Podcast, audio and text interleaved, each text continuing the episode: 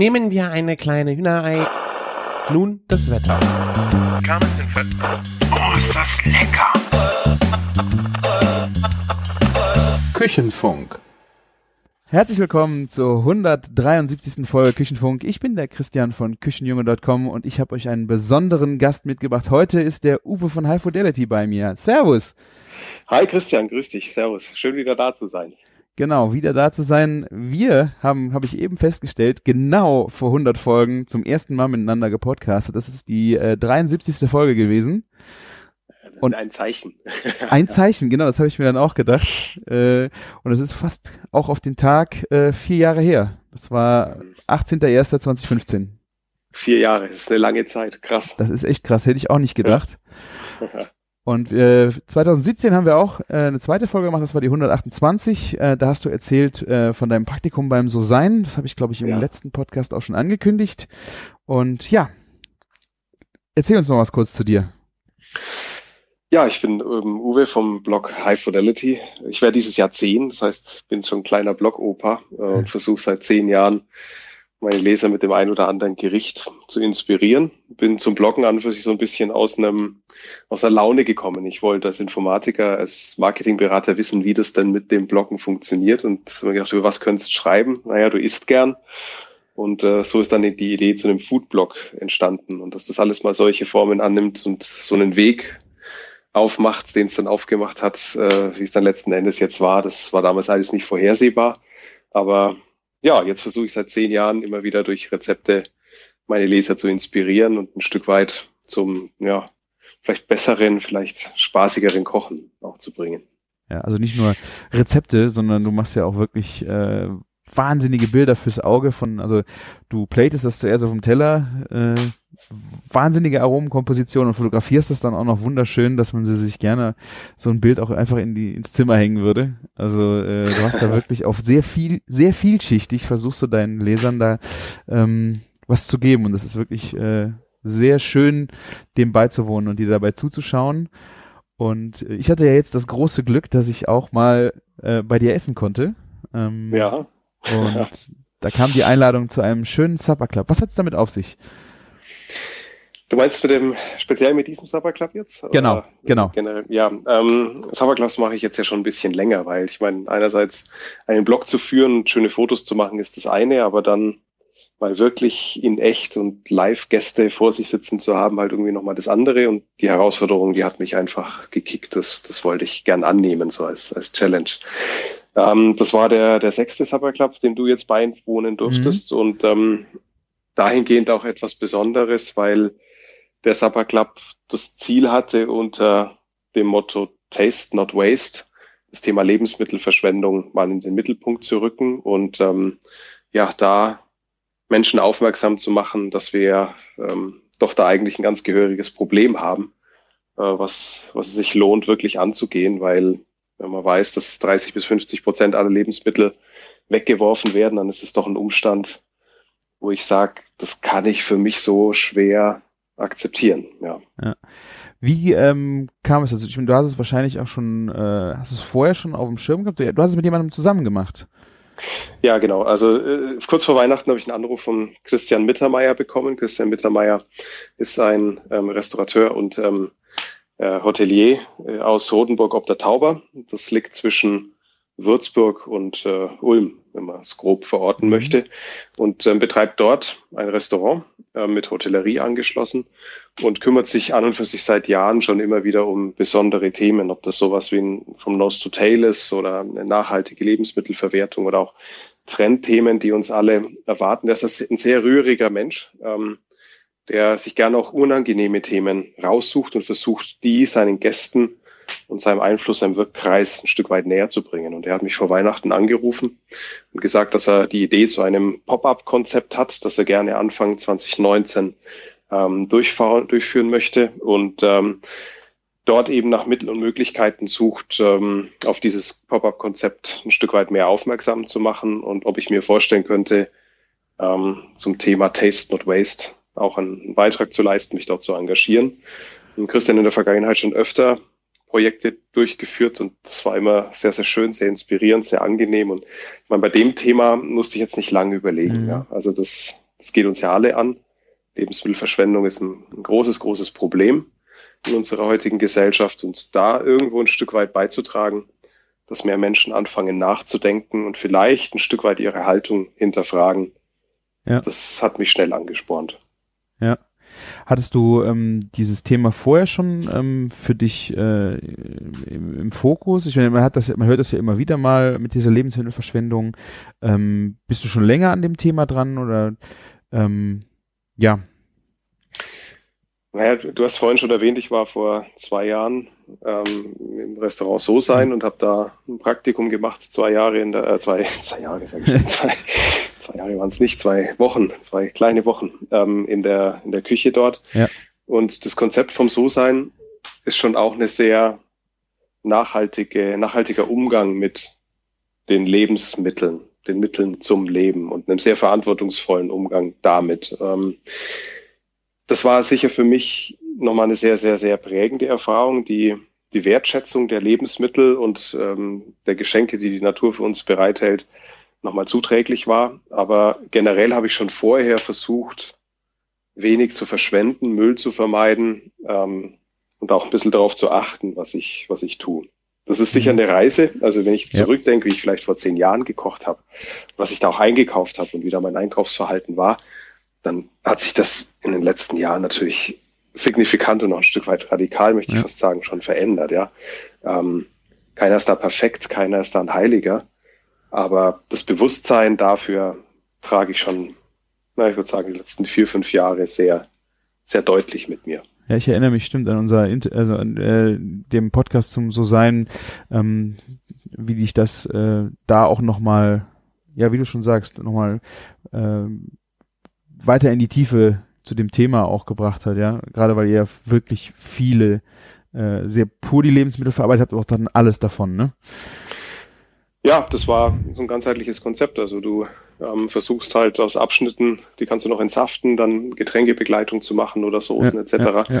Und das ist im So-Sein, weißt du, wirkt vieles so, so natürlich. Da wird gar nicht mehr viel drüber geredet. Oh, wir machen das jetzt aus Lebensmittelverschwendungsgründen, sondern es ist in Fleisch und Blut übergegangen mhm. und in, zum Autismus, ähm, zu einem Automatismus, Entschuldigung, geworden. ähm, das äh, ist natürlich dann so die höchste Form, was man erreichen kann, aber zeigt, dass es geht. Ja. Und was alles geht. Und das ist das Schöne. Ja. Und äh, Christian sagte ja auch, er hat in der, ähm, das ist, äh, ihm treiben ja viele Themen um, aber gerade dieses ja. Lebensmittelverschwendungsthema ist, äh, war jetzt unheimlich präsent für ihn und wollte er äh, ganz gezielt angehen. Ähm, ja. Naja, er ist Gastronome, er sieht natürlich auch ähm, so die, ich nenne es jetzt mal ein bisschen die Schattenseiten oder die Kehrseiten, was Gastronomie bewegt. Ähm, Kostendruck, dass äh, die, die Ressource Zeit der, der Mitarbeiter, der Leute in der Küche höher einzuschätzen ist ähm, oder wert als wertiger gilt als vielleicht das Lebensmittel als solches. Das sind natürlich alles so Entwicklungen, die schwierig sind von einem ethischen Gesichtspunkt. Mhm. Ja. Ähm, und das gefällt ihm nicht, ja. wenn, äh, wenn Lebensmittel weggeworfen werden und da vielleicht auch einfach eine eine Geringschätzung da ist oder so ein Wahnsinnsdruck im Markt, wo jeder nur danach strebt, möglichst günstig und billig einzukaufen, weil erstens so ein großer Kostendruck herrscht, ja, Personalkosten etc. Und zweitens dann auch die Wertschätzung gegenüber dem Lebensmittel durch die niedrige Kostenschwelle so rapide abnimmt, dass es scheinbar manchmal billiger ist, Dinge wegzuwerfen, als sie noch zwei zu verwerten mhm. oder weiter zu verarbeiten. Das sind Entwicklungen, die stören ihn und äh, die möchte einfach nicht mitgehen. Und Christian ist dann eben jemand mit Charakter, jemand, der die, der auch unangenehme Dinge ausspricht und benennt. Und das ist so eine Eigenschaft an ihm, die ich sehr, sehr schätze, weil Menschen mit Haltung gibt's, aber Menschen mit Haltung, die die auch klar äußern, ob mhm. trotz aller Widrigkeiten und vielleicht zu erwartender Widerstände, die sind schon seltener und da gehört der Christian dazu. Mhm. Ja. Habe ich auch so äh, an dem Abend äh, aufgenommen, wie, wie klar er da auch seinen Standpunkt äh, gesetzt hatte, ja. Ja. Das ist, ist gut. Und so Leute braucht's, um Themen in den Mittelpunkt zu rücken, um auf Themen aufmerksam zu machen. Nicht mit dem erhobenen dogmatischen Zeigefinger oder dem anklagenden Ton, sondern schlicht dahingehend, um Leute anzuregen, ihre eigene Haltung zu einem Thema zu hinterfragen, weil ah, wir kennen das alle, ja, es ist super einfach, sich mal zu überlegen, na ja, da müssen andere was tun, um zu. Das erleben wir mhm. jetzt ja, weiten Bogen spannen, gar nicht vertiefen, aber alles, was zum Thema Klimaschutz gerade passiert, ist ja genau das. Da müssen andere erstmal einen Schritt gehen, bevor mhm. ähm, aber selber irgendwie das Auto abschaffen oder sich nachhaltiger verhalten. Da wird es dann schon schwieriger, wenn man so eine Entscheidung treffen ja. muss, als wenn es plötzlich ans eigene geht. Und äh, wenn es jetzt der Christian mit so einem Pop-up-Konzept schafft, das Thema Lebensmittelverschwendung bei dem einen oder anderen in den Mittelpunkt zu rufen und ja, denjenigen oder diejenige dann dazu zu bringen, die eigene Haltung dazu zu überprüfen, dann ist schon viel geschafft. Das ist ja, der erste, ähm, erste, erste Schritt. Er versucht das ja auch auf eine sehr charmante Weise auch dann zu machen gegenüber dem Endverbraucher, weil äh, ich habe jetzt auch ein bisschen drüber nachgedacht. Ich finde, ähm, der Endverbraucher hat, hat so ein bisschen auch das Problem, dass das ja so ein bisschen, also habe ich das Gefühl, hinter so einem Deckmantel passiert. Natürlich ist der ähm, Verbraucher schon dafür, da auch daran ein guten Stück weit schuld, weil er mit seinem Einkaufsverhalten oder auch dem Anspruch, den er hat, ähm, das da schon ein bisschen hingetrieben hat. Aber im Grunde ist ja, ja. die Konsequenz mit dem Wegschmeißen, die passiert ja nicht beim Verbraucher, passiert auch beim Verbraucher zu Hause, aber noch viel, viel mehr passiert die ja schon ähm, beim Verkäufer oder in den Schritten davor, so dass der das äh, im ersten Schritt ja gar nicht mal so präsent hat, oder?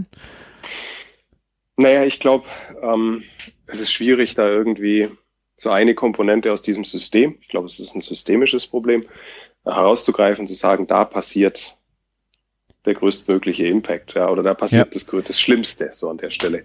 Ähm, das ist eine Kette. Und äh, in, der, in der Marktwirtschaft halt auch immer irgendwie Angebot und Nachfrage geschuldet, wo man da jetzt auch wieder diskutieren kann, wer generiert eigentlich die Nachfrage und was mhm. äh, trägt da zum Beispiel Politik und Co. dazu bei, damit überhaupt Systeme wie das, was wir im Moment haben, geschaffen werden können und äh, am Leben gehalten werden können.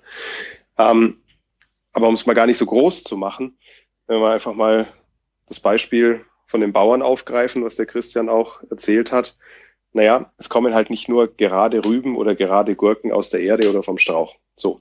Und äh, jetzt war 2018, das hat der Christian ja relativ eindrucksvoll ähm, auch mhm. erzählt, ja ein sehr trockenes und sehr schwieriges Jahr für die, die Bauern da draußen. Also im August, im Juli war es super trocken.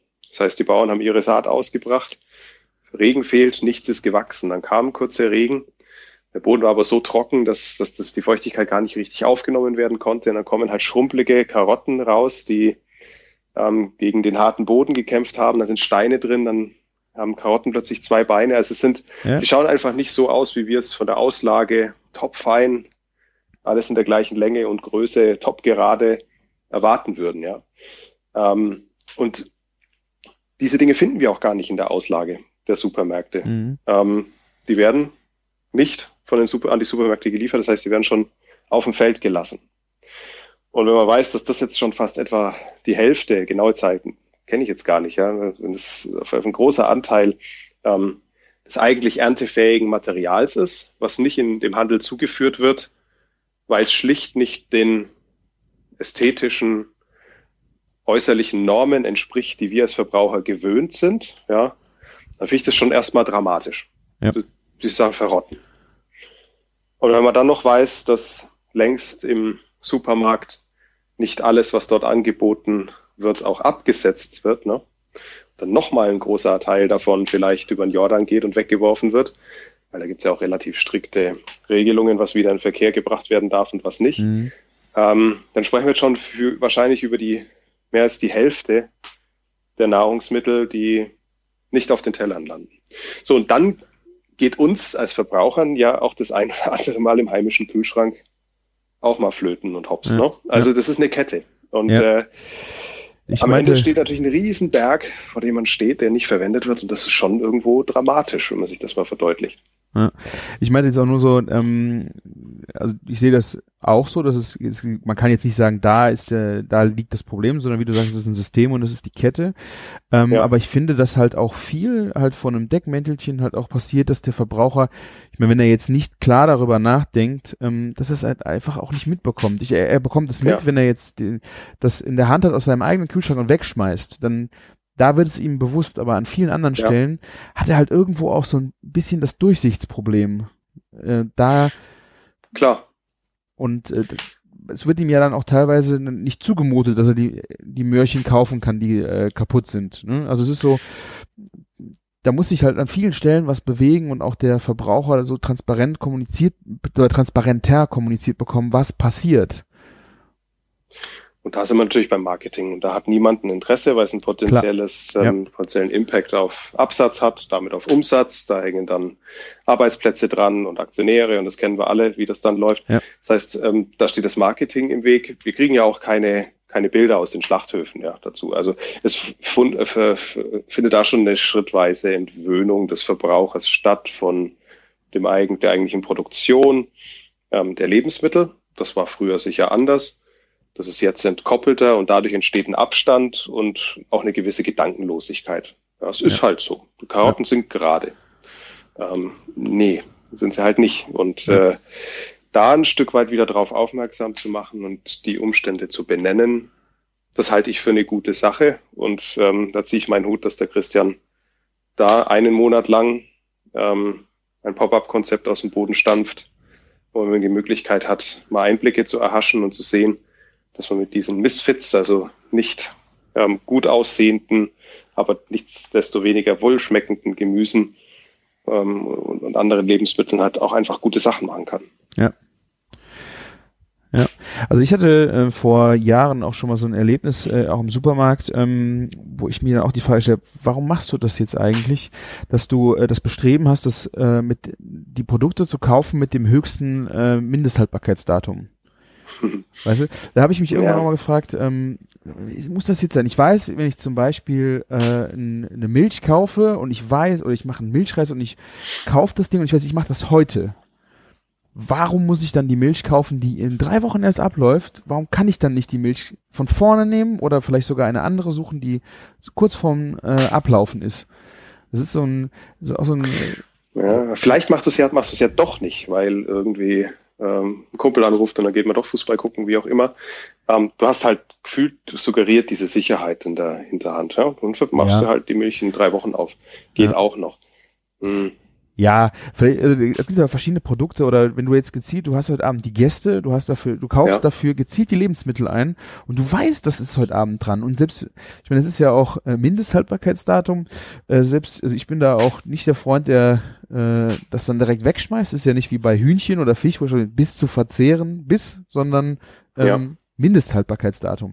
Und dann ja hau ich mir mein, äh, jetzt immer öfter auch selber auf die Finger und sage, hier komm, kauf doch jetzt das, was vorne steht, das hat noch drei Tage, du isst es heute Abend eh und ähm, mhm. das geht sonst in Müll. Das ist ein schöner Gedanke. Also äh, ich glaube, das, das ist so ein, so ein kleiner Baustein, der schon wieder zu einem bisschen Verhinderung von Verschwendung ja. einfach beitragen kann.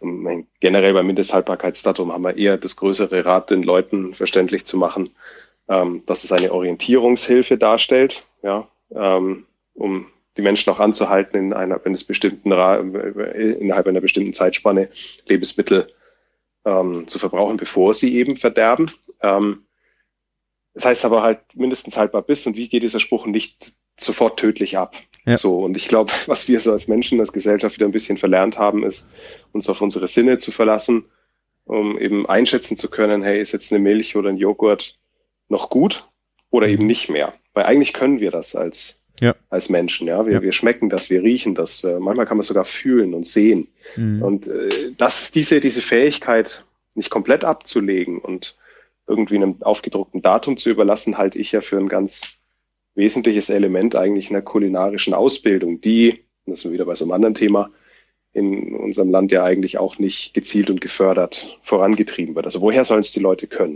Ja. Ja, das, ist, das stimmt wohl. Ich hatte äh, bei uns in der Agentur, wenn ich mittags koche, haben wir auch mit den Azubis zusammen, das sind mittlerweile auch fünf, ja. immer, immer durchwechseln. Und ähm, wenn ich da mal in den Kühlschrank greife, habe ich einen Joghurt, der ist äh, zweieinhalb Wochen drüber. der wird aufgemacht, da wird der Finger reingesteckt. Also wenn du es nicht auto, auto siehst oder äh, riechst, dann wird das erstmal, genauso wie Milch, die sind dann vielleicht eine Woche auf, die steht da drin.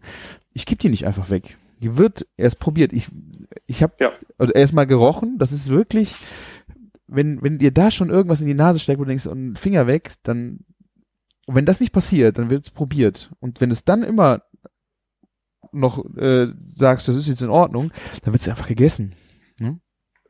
Genau. Und im seltensten Fall sendet dir der Körper Signale, die falsch Ja. sind. Ja. Ja. also ich, diesen Mut zu haben, das immer wieder mal auszuprobieren, sich selber da auch zu trainieren und auch mal vielleicht einen Fehler zuzulassen, dann geht's dann halt mal Ja. eine Stunde nicht so gut.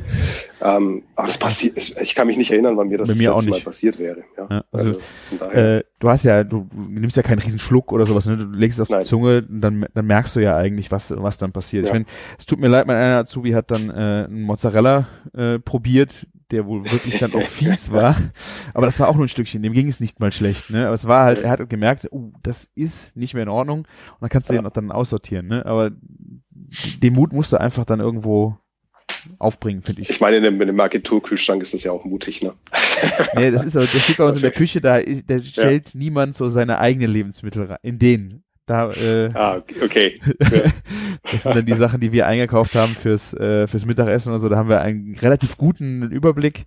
Aber auch da hast du halt schon mal äh, was drüber und das wird halt dann einfach probiert. Ja. ja. Das ist gut. Ich glaube, das ist so ein Tipp, den man nur jedem wirklich geben kann. Also versucht's innerhalb der Zeitspanne, die vorgegeben ist, ähm, aufzubrauchen. Da ist ja nichts Schlechtes dran. Ja, es gibt eine Orientierungshilfe, aber bitte schmeißt dieses Zeug dann nicht weg. Probiert's, verlasst euch auf eure Sinne, Ja. trainiert selbige. Ähm, du, gerade wenn wir über so Trendthemen sprechen wie Fermentation, dann ist das ja das A und O, dass man sich auf seine Sinne verlässt, Ja. weil da gibt's keine Mindesthaltbarkeitsdaten, die dann auf den, ähm, den Gläsern liegen. Also da brauchst du diese Sinne und selbiges gilt dann auch für Milchprodukte und alle anderen, die vielleicht mal schon ein paar Tage, paar Wochen drüber sind. Ja, also gerade bei dem Naturjoghurt war ich echt äh, baff, wie lange der einfach haltbar ist.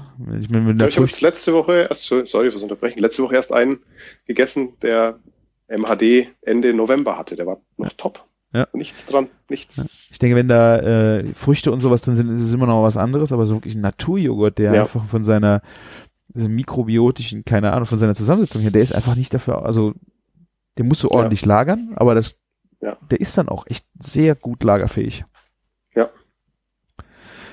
Ja. Ja. Ja, sehr schön. Und du hast äh, mit dem Supper Club quasi den, äh, den Auftakt äh, gegeben zu diesem ähm, Pop-up-Restaurant-Konzept. Und das macht er in der Blauen Sau, so heißt äh, das Restaurant. Genau. Ist das eine, eine Räumlichkeit oder ist das eine Event-Location oder ist da sonst auch? Ich habe das nicht ganz verstanden, was die Blaue Sau ist. Weißt du das?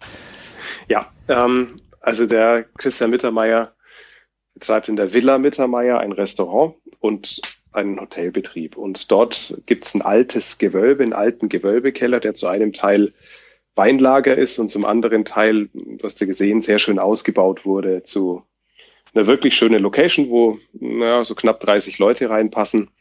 Ähm, das ist die Blaue Sau. Das ist im Wesentlichen ein, ein Eventraum, wo bis zu 30 Personen, also kleinere Gruppen, gesondert weg vom normalen Restaurantbetrieb auch bewirtet werden können. Mhm. Ja, ich war, vor ein paar Jahren war ich mal bei ihm zu einem Whisky-Tasting, das war auch dort in diesem Gewölbe. Also da finden immer wieder so spezielle Gruppenveranstaltungen statt. Ähm, es ist aber kein geregelter Restaurantbetrieb in der Blauen Sau, ähm, Mhm.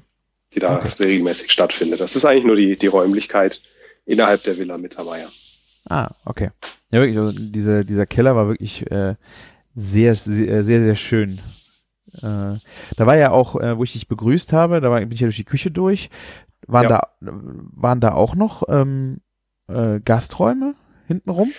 Oder was war das? Ähm, ich glaube, äh, da schwimme ich jetzt so ein bisschen vom Wissen. Ähm, ich glaube, dass, dass da unten manchmal auch Kochkurse noch stattfinden. Ah, okay. Also hinter Ja. der, dem Küchentrakt, der angeschlossen ist an die Gasträume Okay, der das Blauen Sau. ja. Und ähm, dort, ja, da hast du dann, ich glaube, sind so drei Kochinseln für 10, 12 Leute, wo Kochkurse durchgeführt werden Stimmt. können. Ja, ich habe Ja. hab nicht mehr genau aufgepasst. Multifunktionales Räumlichkeitskonzept dort. Ja. Ja, sehr schön. Und was ich auch faszinierend fand, er hatte ja dann ähm, einfach mal, also in dem Supper Club geht es um äh, Lebensmittelverschwendung und Ja. dass es einfach nichts damit zu tun hat, ähm, dass man jetzt zum Beispiel äh, regional Nose to Tail, vielleicht Nose to Tail ein Stückchen, aber dass einfach jetzt nicht alle möglichen Konzepte an der Front ähm, also, oder mit diesem Sub also äh, mit diesem Konzept abgefrühstückt werden, sondern es geht jetzt wirklich darum um Lebensmittelverschwendung und ähm, Ja. er machte da kein, also ich fand das Beispiel mit der Flugmango einfach auch super äh, dass er im Supermarkt halt eine Flugmango äh, hat, die, wenn die dann ähm, schlecht wird oder droht, um dann weggeschmissen zu werden, dass es ihm genauso um diese Produkte geht. Das Thema ist hier ja, äh, wo kauft die Masse ein? Und die Masse kauft nicht auf dem Wochenmarkt ein, kauft nicht direkt vom Erzeuger, kauft auch nicht im Bioladen ein, sondern eben in den Supermärkten. Und ähm, wenn man dort versucht, tatsächlich auch die Verschwendung zu reduzieren und ähm, Bewusstsein der, der Supermarktanbieter auch ein Stück weit zu haben und der Verbraucher, die dort einkaufen, dann ist da eben der Massenhebel. Ja, und da gehört Mhm. dann, auch die Flugmango aus, woher war sie, Chile, Chile Mhm. ähm, dazu. Äh, wenn die dann äh, so weit geflogen kaputt geht, ist das ja auch nicht schön. Ne? Ja. Also, Man muss es jetzt ja nicht äh, aktiv kaufen, aber es geht halt dann an vielen Stellen einfach darum, äh, diese ganzen Lebensmittel einfach noch zu verwenden, bevor sie weggeschmissen werden. Und das fand, das fand ich einen ganz guten Ansatz, weil man äh, ja irgendwie, wenn jemand sowas betreibt, dann das Gefühl hat, das ist ja das best of the best. Das heißt, der guckt dann bei dem Bauernhof nur um die Ecke, super regional und sowas. Äh, ich fand wichtig, dass er erklärt hat, dass es wirklich jetzt nur um diese Lebensmittelverschwendung einfach mal als Einzelbereich geht und den voll und ganz auch äh, zu be, Ja. be- beackern und durchzuarbeiten quasi, anstelle jetzt tausend Kriegsherde aufzumachen. ja, dann wirst du der Thematik auch gar nicht Herr. Und ich glaube, du, wenn du sowas thematisieren und in die Öffentlichkeit tragen möchtest, dann braucht es an, anfassbare Beispiele, die jeder nachvollziehen kann und die wirklich so aus der Realität der Menschen genommen werden. Ja, weil dann, glaube ich, kannst du eine, eine Wirkung erzielen. Ja. So, ich würde sagen, wir gehen mal so ein bisschen in, in, in deinen äh, Supper Club. Das ist, äh, ist Ja. ein bisschen vom Aufbau her was ein bisschen anders, äh, wie, wie deine Supper Clubs sonst waren, weil sonst machst du das immer komplett alleine. Stimmt das? Ja, ja, ich mache mal, ich habe meine Supper Clubs, also die fünf, die ich bisher gemacht habe, ähm, komplett allein durchgeführt. Das stimmt, ja. Wow. Genau. Diesmal war es zum ersten Mal mit Team. Also ich durfte mit Christians äh, Küchenmannschaft kochen, was für mich als ungelehrten, hemdsärmlichen Burschen schon eine besondere Erfahrung war, ähm, aber unglaublich viel Spaß bereitet hat. Also äh, die Jungs in der Küche dort, die haben mich ganz, ganz freundlich aufgenommen und nach Kräften unterstützt, mir ganz viele Sachen auch gezeigt. Und das ist ja das Schöne an diesem Hobby, was wir da haben. Ähm, sobald man irgendwie mit Profis zusammenarbeitet, aber auch mit anderen Leuten, die der Leidenschaft danach gehen, muss man ja nur die Augen aufmachen, um, um Neues zu lernen. Und das war eine tolle Erfahrung, dort Ja. mit Team so ein Achtgang-Menü zuzubereiten. Das war sehr schön. Ja, du hast äh, sonst so maximal 15 äh, Gäste, ne? Und jetzt waren es, glaube Ja. ich, waren es 30, 25? Es waren 25 an dem Abend. Ähm, das ist in der Vorbereitung, weil es gar nicht so viel mehr Aufwand. Ähm, Mhm. Klar, du hast in Teilen bei manchen arbeitsintensiveren Schritten schon ein bisschen mehr place, ein bisschen mehr zu schnippeln. Ähm, worauf es da bei 25, der Unterschied zwischen 25 und 15 ist die Anrichteggeschwindigkeit und die Fähigkeit, das Essen warm auch zum Gast zu bringen. Und das Mhm. geht halt mit acht Händen dann beim Anrichten deutlich einfacher und deutlich Ja. schneller als mit zwei. Und äh, ich habe einfach jetzt für mich so die Erfahrung gesammelt, ähm, das Essen in einer guten Qualität warm zum Gast zu bringen. Da ist einfach für mich eine Grenze erreicht bei 15. Ja. Ähm, mehr wird schwer, dann leidet die, die Temperatur und damit auch die, die Qualität. Und die Abende dauern auch dementsprechend lang, ne, weil ich natürlich Mhm. beim Schicken der Gänge nicht so schnell bin. Hm. Ja. Und äh, wir haben, ich glaube, waren eigentlich die, äh, was auf dem Tisch stand, auch von dir, die Cracker, hast du die extra, also ähm, wir haben zuerst sind wir empfangen worden äh, vorne in der Bar und haben uns dann an Ja. die Tische gesetzt und an den Tischen war, das haben wir, glaube ich, nirgendwo gehört, was es genau war. Cracker und äh, Creme, Was hast du gemacht? Die, das kam von Christians Team, Ah, also die waren, okay. die waren nicht von mir. Ähm, deswegen zu den Crackern kann ich dir gar nicht Ah, okay. viel sagen. Ich weiß, dass sie sie selber machen, was das jetzt war. Peinlich, ne? Aber Nee, äh, ich, das und es war eine, eine, eine, Schmandcreme, war noch mit dabei mit verschiedenen Kräutern. Und äh, ich glaube Zitronensaft abgeschmeckt. Das waren so Cracker mit, ich glaube, äh, entweder mit mit ähm, Kürbiskernen und auch mal ein Ja. paar mit Käse so äh, gemischt und der ganze Tisch war ja auch voll mit diesen ganzen Misfit Gemüsen. Das war wirklich eine Ja. sehr schöne lange Tafel, das äh, liebe ich eh und dann halt Kartoffeln, Möhren, äh, ja, alles aus diesem Misfit Bereich, äh, um das einfach wirklich dem Gast vor Auge zu halten. Äh, Ja. Ja, ich, wie du es vorhin schon gesagt hast, ähm, ein Stück weit sehen wir es ja nicht mehr. Ja, was, wie die Sachen eigentlich aus dem Boden kommen und sind dann, glaube ich, immer sehr erstaunt, wenn wir eben mal eine dreibeinige Karotte vor uns haben und der Bauer vielleicht sagt, na ja, irgendwie fast die Hälfte aller Karotten sieht so aus. Ja. Und äh, ist dann eine einfache Art, um auf das Thema aufmerksam zu machen. Ja. Ich meine, wenn der äh, so ein Gast darüber auch nachdenkt, ist ja auch vielleicht ein Stück weit das Problem, äh, warum gibt der Bauer mir denn das andere nicht? Ne, er denkt ja vielleicht nicht, es ist nur das Aussehen, sondern vielleicht stimmt mit dem Ja. was nicht oder so, dass ich deswegen soll ich die vielleicht auch gar nicht essen. Ne? Dass er vielleicht äh, der- also der Gast, der, der, auch der sich nicht so mit dem Thema so tief beschäftigt, da äh, vielleicht auch ja negative Assoziationen hat, die einfach durch weil er nicht informiert wird, ne? weil er es einfach nicht auch bekommt. Ja. Ich glaube, das, ist eine- das ist eine vielschichtigere oder ein vielschichtigeres Thema. Ähm, eines ist wahrscheinlich äh, das führendste. Supermärkte haben gemerkt, dass die krummen Dinger einfach nicht verkauft werden. Ja. So, da geht es um Umsatz. Ja.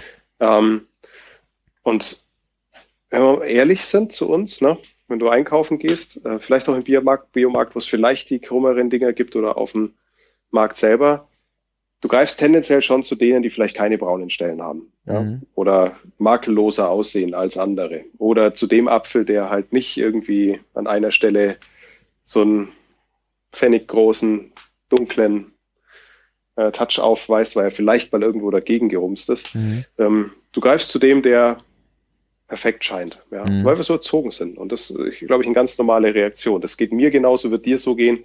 Und Ja. da draußen ticken alle anderen auch so. Und äh, irgendwo haben wir das schon drin. Na, wenn wir schon Geld dafür ausgeben, dann möchten wir jetzt hier aber auch die bestmögliche suggerierte optische Qualität. Weil es ja noch gar nicht mal garantiert, dass dieser Apfel, den wir dann nehmen, der so perfekt aussieht, nicht mehlig ist. Das wissen wir ja nicht. Also es ist eine Irrationalität. Ähm, das ist uns irgendwo anerzogen. Ja. Und von daher äh, vielschichtig. Ja, meinte Christian ja auch, dass die ganzen Sachen auch da einfach darauf getrimmt sind, dass sie gut aussehen, egal wie sie schmecken. Ja. Weil die Leute Ja. einfach dann nach, nach Auge kaufen und fertig. Ja. Das ist traurig. Also mein äh, Gemüseladen macht das eigentlich recht äh, pfiffig. Ähm, wenn du dann, du kaufst vier Äpfel und äh, vielleicht hast du auch nicht richtig geguckt oder dann greifen sie nochmal in die Kiste und holen halt einen, der nicht mehr so in Ordnung ist, geben die ja trotzdem mit. Ne? Vielleicht, dass du den dann auch zuerst verwendest, du hast ihn nicht bezahlt, Ja. er wird nicht weggeschmissen, die wissen, die kriegen den vielleicht dann auch nicht weg, ähm, dass er wenigstens nicht weggeschmissen wird. Natürlich ist das dann für den Bauern auch oder für, fürs Geschäft blöd, wenn sie es ähm, nicht monetär ausgeglichen bekommen, Ja. äh, aber es wird halt wenigstens nicht weggeschmissen. Ja, ich meine, da gibt es jetzt ja auch sehr viele Startups, die genau in diese Richtung gehen, eben bei den Erzeugern direkt dann genau diese Ware kaufen, Smoothies drauf zu machen, etc., Ja. ähm, um, um eben zu verhindern, dass diese Waren auf dem Feld bleiben, ähm, zu Tierfutter werden oder einfach nur verrotten. Ähm, es, bei aller Negativität gibt es ja schon immer den einen oder anderen Lichtblick und ähm, die ein oder anderen Personen, die eben genau versuchen, da anzusetzen und was zu verändern. Und das dann auch in ihr Marketing einbauen. Hey, das ist jetzt hier ein Smoothie aus Misfits, also nicht so Ja. schönen Karotten und Co. Schmeckt Ja. der anders? Schmeckt der schlecht? Nö, schmeckt gut. Ja, ich habe mich äh, vor drei, vier Monaten auch mal mit einem Koch unterhalten, der erzählte mir dann, dass er gerade seine ganze, ähm, ist auch ein äh, Restaurant plus Hotel, auch recht groß. Ähm, er sagte mir halt, er bekommt seine Gemüse jetzt alle äh, fertig äh, für die Küche, ge also geschält, geschnitten vom Bauern. Mhm.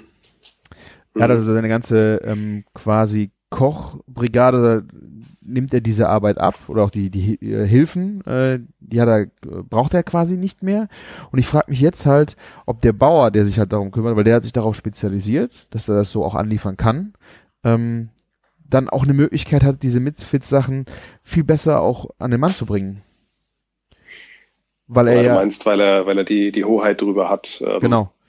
wie er die verarbeitet. Genau, weil er bereitet die ja, ja zu, äh, schälen und den ganzen Kram, äh, würfeln.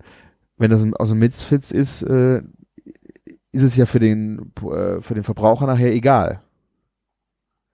Die Frage ja, es ist in den meisten Fällen, solange das Gemüse nicht irgendwie im Ganzen bei dir auf dem Teller liegt, ähm, sondern als Püree oder weiterverarbeitet, das ist, ist komplett wurscht. Ja. ja. Ähm, ich halte es erstmal für eine interessante Idee, also das unter Kontrolle zu halten. Die zweite Frage ist halt nur, ähm, du weißt es selber vom Kartoffeln schälen, je kleiner, ja. desto fieseliger wird es, die zu schälen. Und ja. je ausgefranster ähm, oder ver ver verwurzelter, verzweigter Karotten sind, desto länger dauert es auch, ja, die zu schälen. Ob sie das dann tatsächlich tun oder ob sie auch sa da sagen, naja, Zeit ist Geld und ähm, die schlechten Karotten, die wandern halt irgendwie auf den Pferdehof. Ja, ähm, ja das ist dann echt bitter, wenn das so wäre, ja. War jetzt nur eben so ein Aber Gedanke, der mir halt äh, da kam, ob das äh, der Verschwendung zuträglich oder abträglich ist. Ich, grundsätzlich glaube ich, sobald der Bauer da mehr Kontrolle in Anführungsstrichen drüber hat, hat er auch mehr ähm, ja, Interesse daran, seine gesamte Ernte zu ja. veräußern. Weil ja. das bedeutet für ihn ja letzten Endes dann, er holt mehr aus dem Acker raus. Ja? ja. Oder in zweiter Instanz, er braucht weniger Anbaufläche, für denselben Ertrag. Ja. ja. Und hat dann Platz wieder für was anderes. Also kann, kann, kann ganz anders wirtschaftlich agieren. Ja. Ähm, das ist wie gesagt ein vielschichtiges Thema. Ja, also auch die Frage, ob der Zeitfaktor nachher bei der, bei der Arbeitskraft das dann auch wieder rausholt. Da kannst du auch recht haben. Aber ja, schwierig. ja. Und äh, du hast uns bei dem Supper Club da mit äh, einem Knoblauchsud begrüßt. Äh, ja. Die, der hat mich aus den Latschen gehauen, ey. Ich fand den so genial. Der, also der Knoblauchsud, erstmal vielen Dank für die Blumen.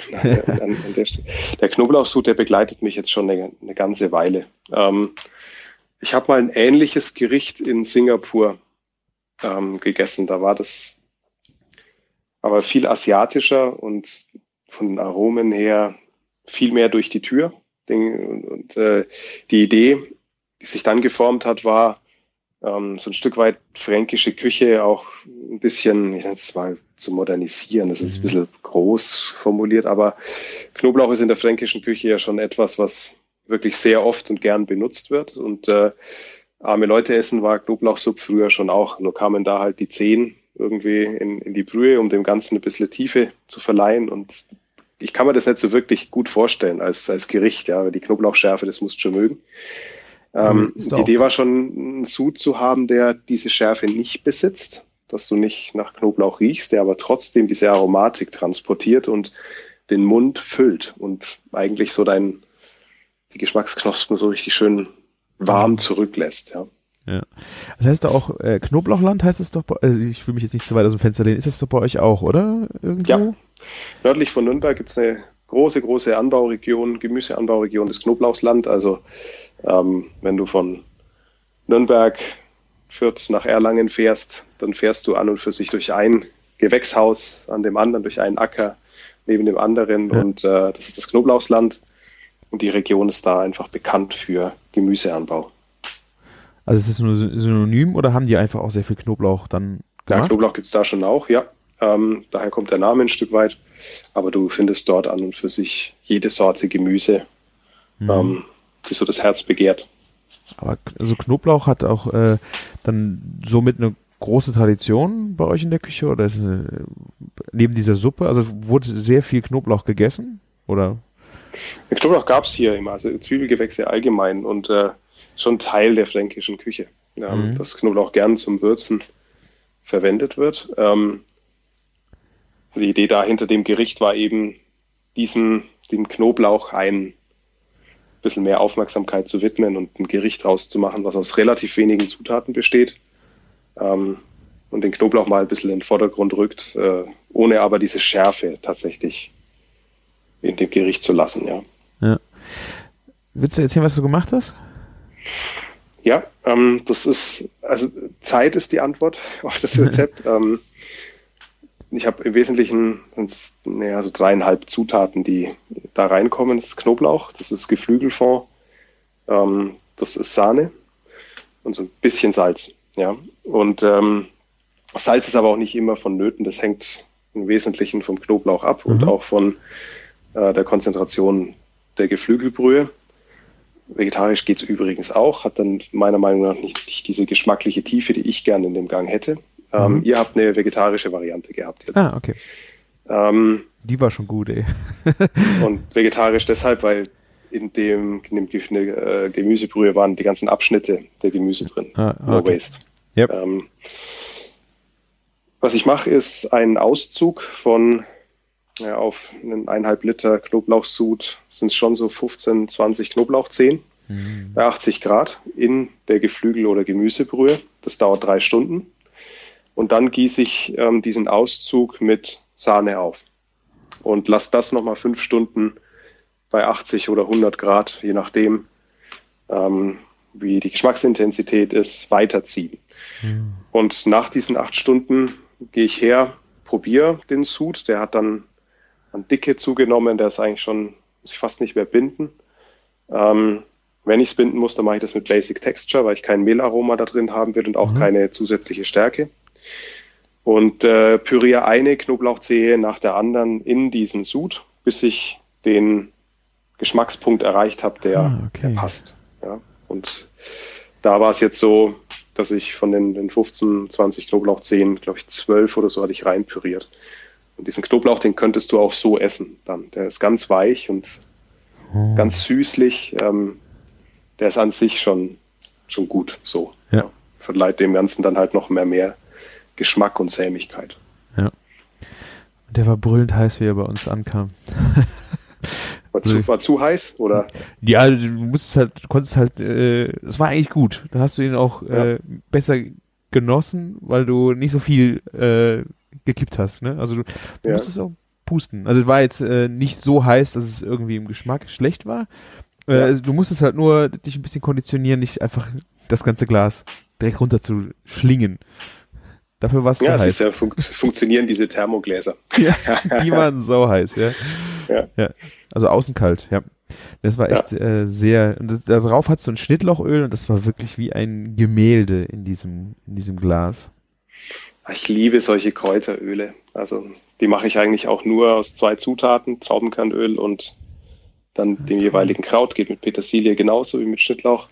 Dann sind es 200 Milliliter Öl und 150 Gramm des Krauts und es kommt dann in Thermomix Stufe 10, 10 Minuten und dann einfach durch ein Strumpfsieb abseihen und fertig. Ja. ja das ist, äh, ja, ich habe das, ähm, wenn ich es gemacht habe, äh, habe ich halt, ich habe es nicht abgeseit.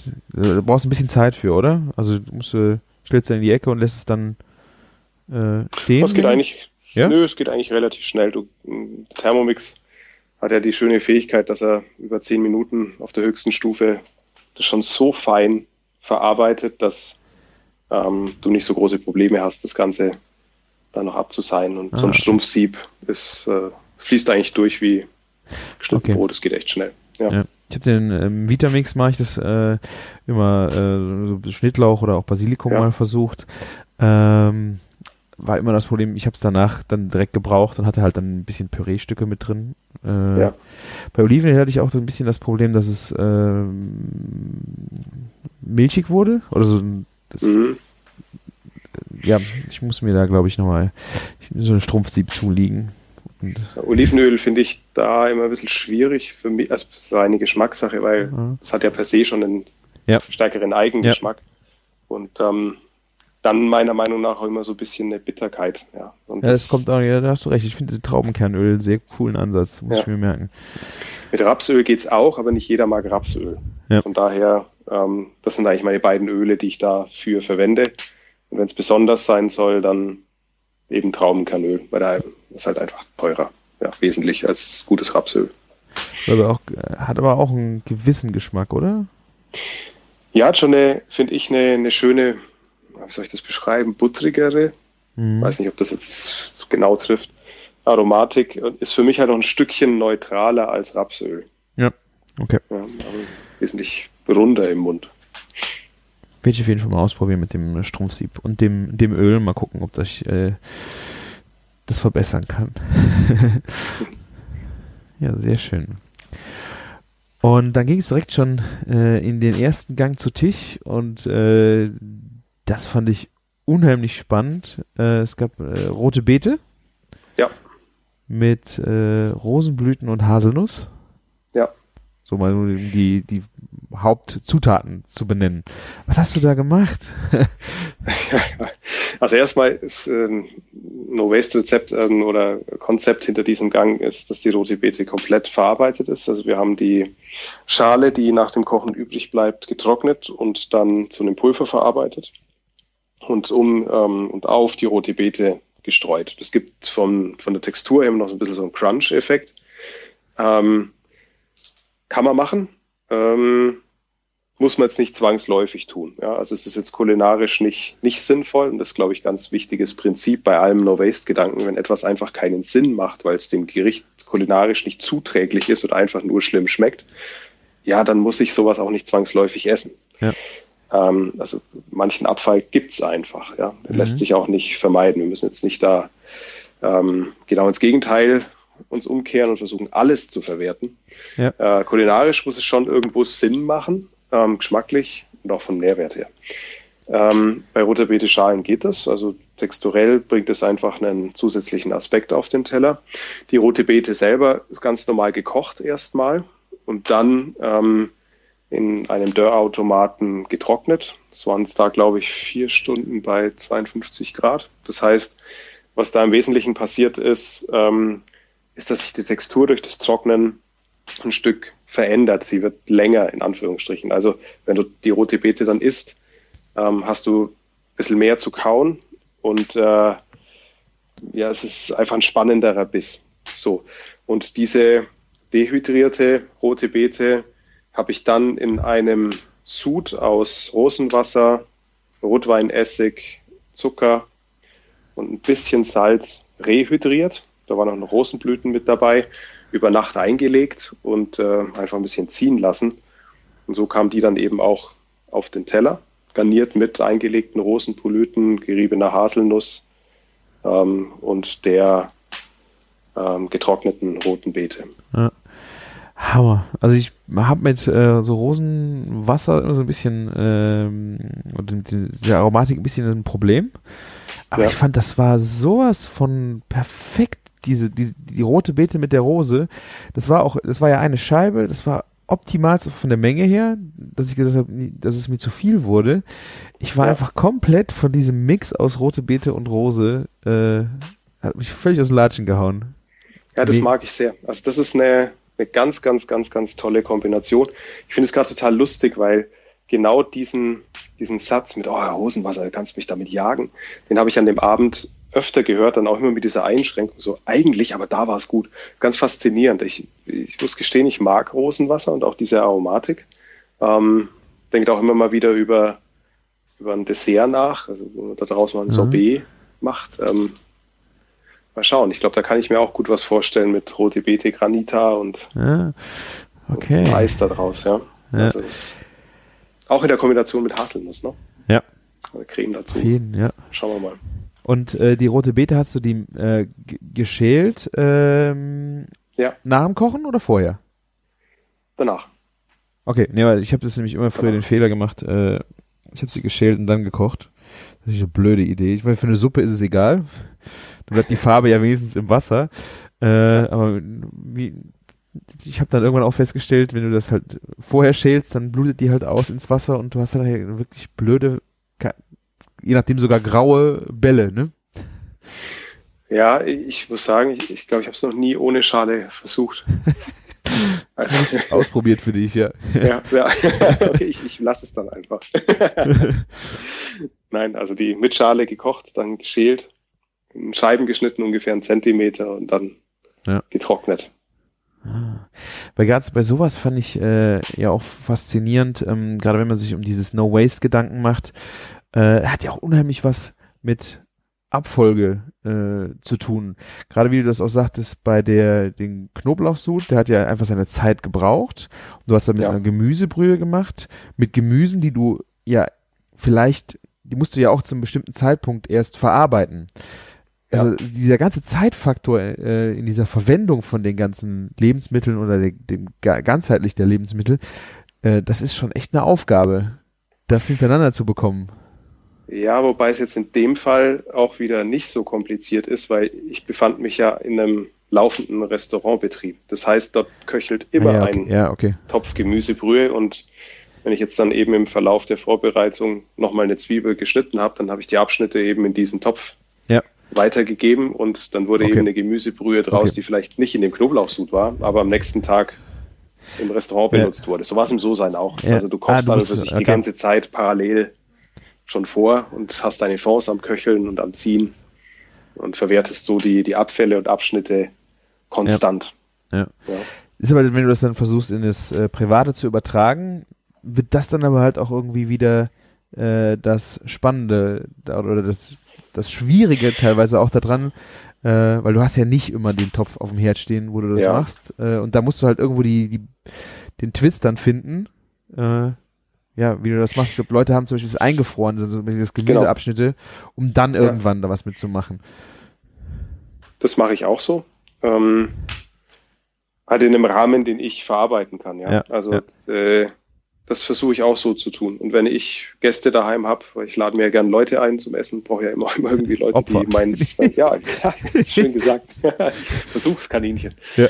Ähm, und wenn ich dann da eben äh, viele Gänge koche, dann organisiere ich mir das schon so, dass ich die Abschnitte, die dann da entstehen, auch verarbeiten kann. Das ist Ja. halt dann, wie du sagst, Planung das A und O. Ja.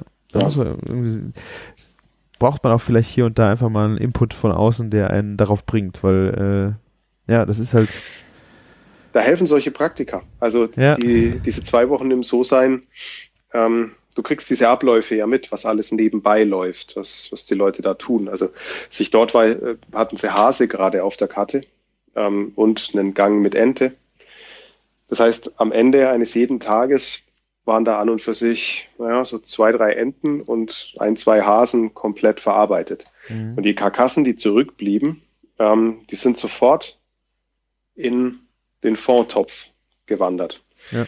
Und äh, dort verfolgen wir ja den Ansatz des doppelten Knochenansatzes. Das heißt, du kochst eine, eine Brühe auf Basis von dem angesetzten Sud und das Ergebnis dann, die Kondens daraus, ist eigentlich deine Ansatzflüssigkeit für einen zweiten Ansatz nochmal mit Kochen. Also du kondens, äh, mit Knochen, du kondensierst die Aromen immer weiter. Ja. Und das findet so über die Woche kontinuierlich statt. Ja? Ein Ja. riesen Topf und äh, da verschwinden dann die Karkassen drin und du hast da eine Komplettverwertung, aber es ganz ist automatisch.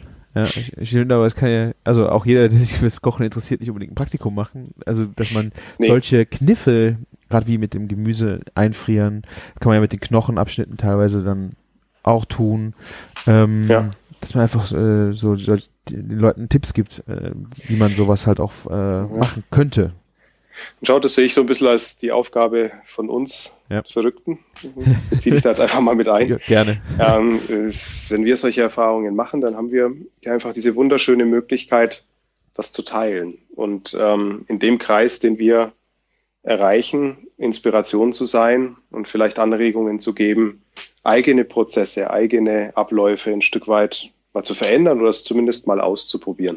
Und nichts anderes macht ja der Christian. Da hast du recht. Ja. Wow. Ja, also gerade äh, bei der, äh, auch bei der roten Beete habe ich das halt gedacht, äh, diese, diese, weil du da hast du ja die rote Beete-Schale, die hast du ja wirklich auch gebraucht, um bis, bis zum Pulver zu bringen. Ähm, Ja. Weil das ist jetzt so eine Sache, die kannst du ja nicht aus dem, wahrscheinlich aus dem äh, täglichen Alltag im Restaurant nehmen, weil das Produkt wahrscheinlich sehr speziell ist. Ähm, das ist jetzt auch, die Schale würde ja nicht ins, in den Fond wandern. Ähm, Da Ja. bist du ja wirklich auf die Schale von deiner roten Beete angewiesen, ne? Ja. Und Da musst du dann Also, Äh, nochmal, ich glaube, es ist da wichtig, in, nicht in so eine 0-1-Geschichte zu verfallen. Also jetzt auf Teufel komm raus, jede rote Beete-Schale noch zu verarbeiten Ja. und zu pulverisieren, ist ja auch nicht immer sinnvoll. Da, wo es es geht hier bei diesem Konzept ja ein Stück weit daran, Möglichkeiten aufzuzeigen. Ja. So. Und das war bei dem Gang eine Möglichkeit zu zeigen, dass auch sowas wie eine rote Beete-Schale theoretisch ab und an einem Ja. Nutzen zugeführt werden könnte. Ja. Ähm, aber nicht immer. Ja. Soll zum Nachdenken anregen. Ja. Wir Ja. haben das später äh, weiter durchgehen, nochmal bei dem Rotkohl. Ähm, da hat der Christian zum Beispiel zu mir gesagt, oder sein, sein Küchenchef, naja, rote, äh, Rotkohlpulver haben wir da, das haben wir immer da, das verwenden wir übrigens bei vielen Gerichten. Ich so, aha. Also es gibt schon so einige Produkte, die den Weg dann auch in eine Standardausstattung der Küche Ja. jeweils finden, ja. aber nicht alle. Da, wo es Sinn macht, ja. Ja. Ja, sehr schön. Der, äh, der nächste Gang äh, hat das Thema, also auch ein sehr wichtiges Thema, finde ich, äh, altes Brot. Ja, Und äh, das fand ich von der äh, von der Intention her äh, halt echt Wahnsinn, was du da rausgeholt hast. Äh, und allein, ihr habt ja auch drüber gesprochen, wie gerade wie es beim Thema Brot halt auch aussieht, was da an Verschwendung passiert. Ähm, also da mal vorangestellt, dieser Gang ist sehr stark vom Essigbrätlein inspiriert. So, ähm, Mhm. das ist keine Eigenentwicklung. Da hat jemand anders gedacht, aber ich fand den Gang im Essigbrätlein so faszinierend, dass ich halt versucht habe, den, den nachzuempfinden. Eben weil er auch wieder aus ganz, ganz, ganz wenigen Zutaten besteht. Im Wesentlichen Brot und ähm, Blumenkohl in dem Fall. Und äh, so wir jetzt wieder dieses Verschwendungsthema aufgreifen, das ist einfach so eins der Themen, die mich am meisten, wo, ich die meiste Emotionen mit bei mir spüre.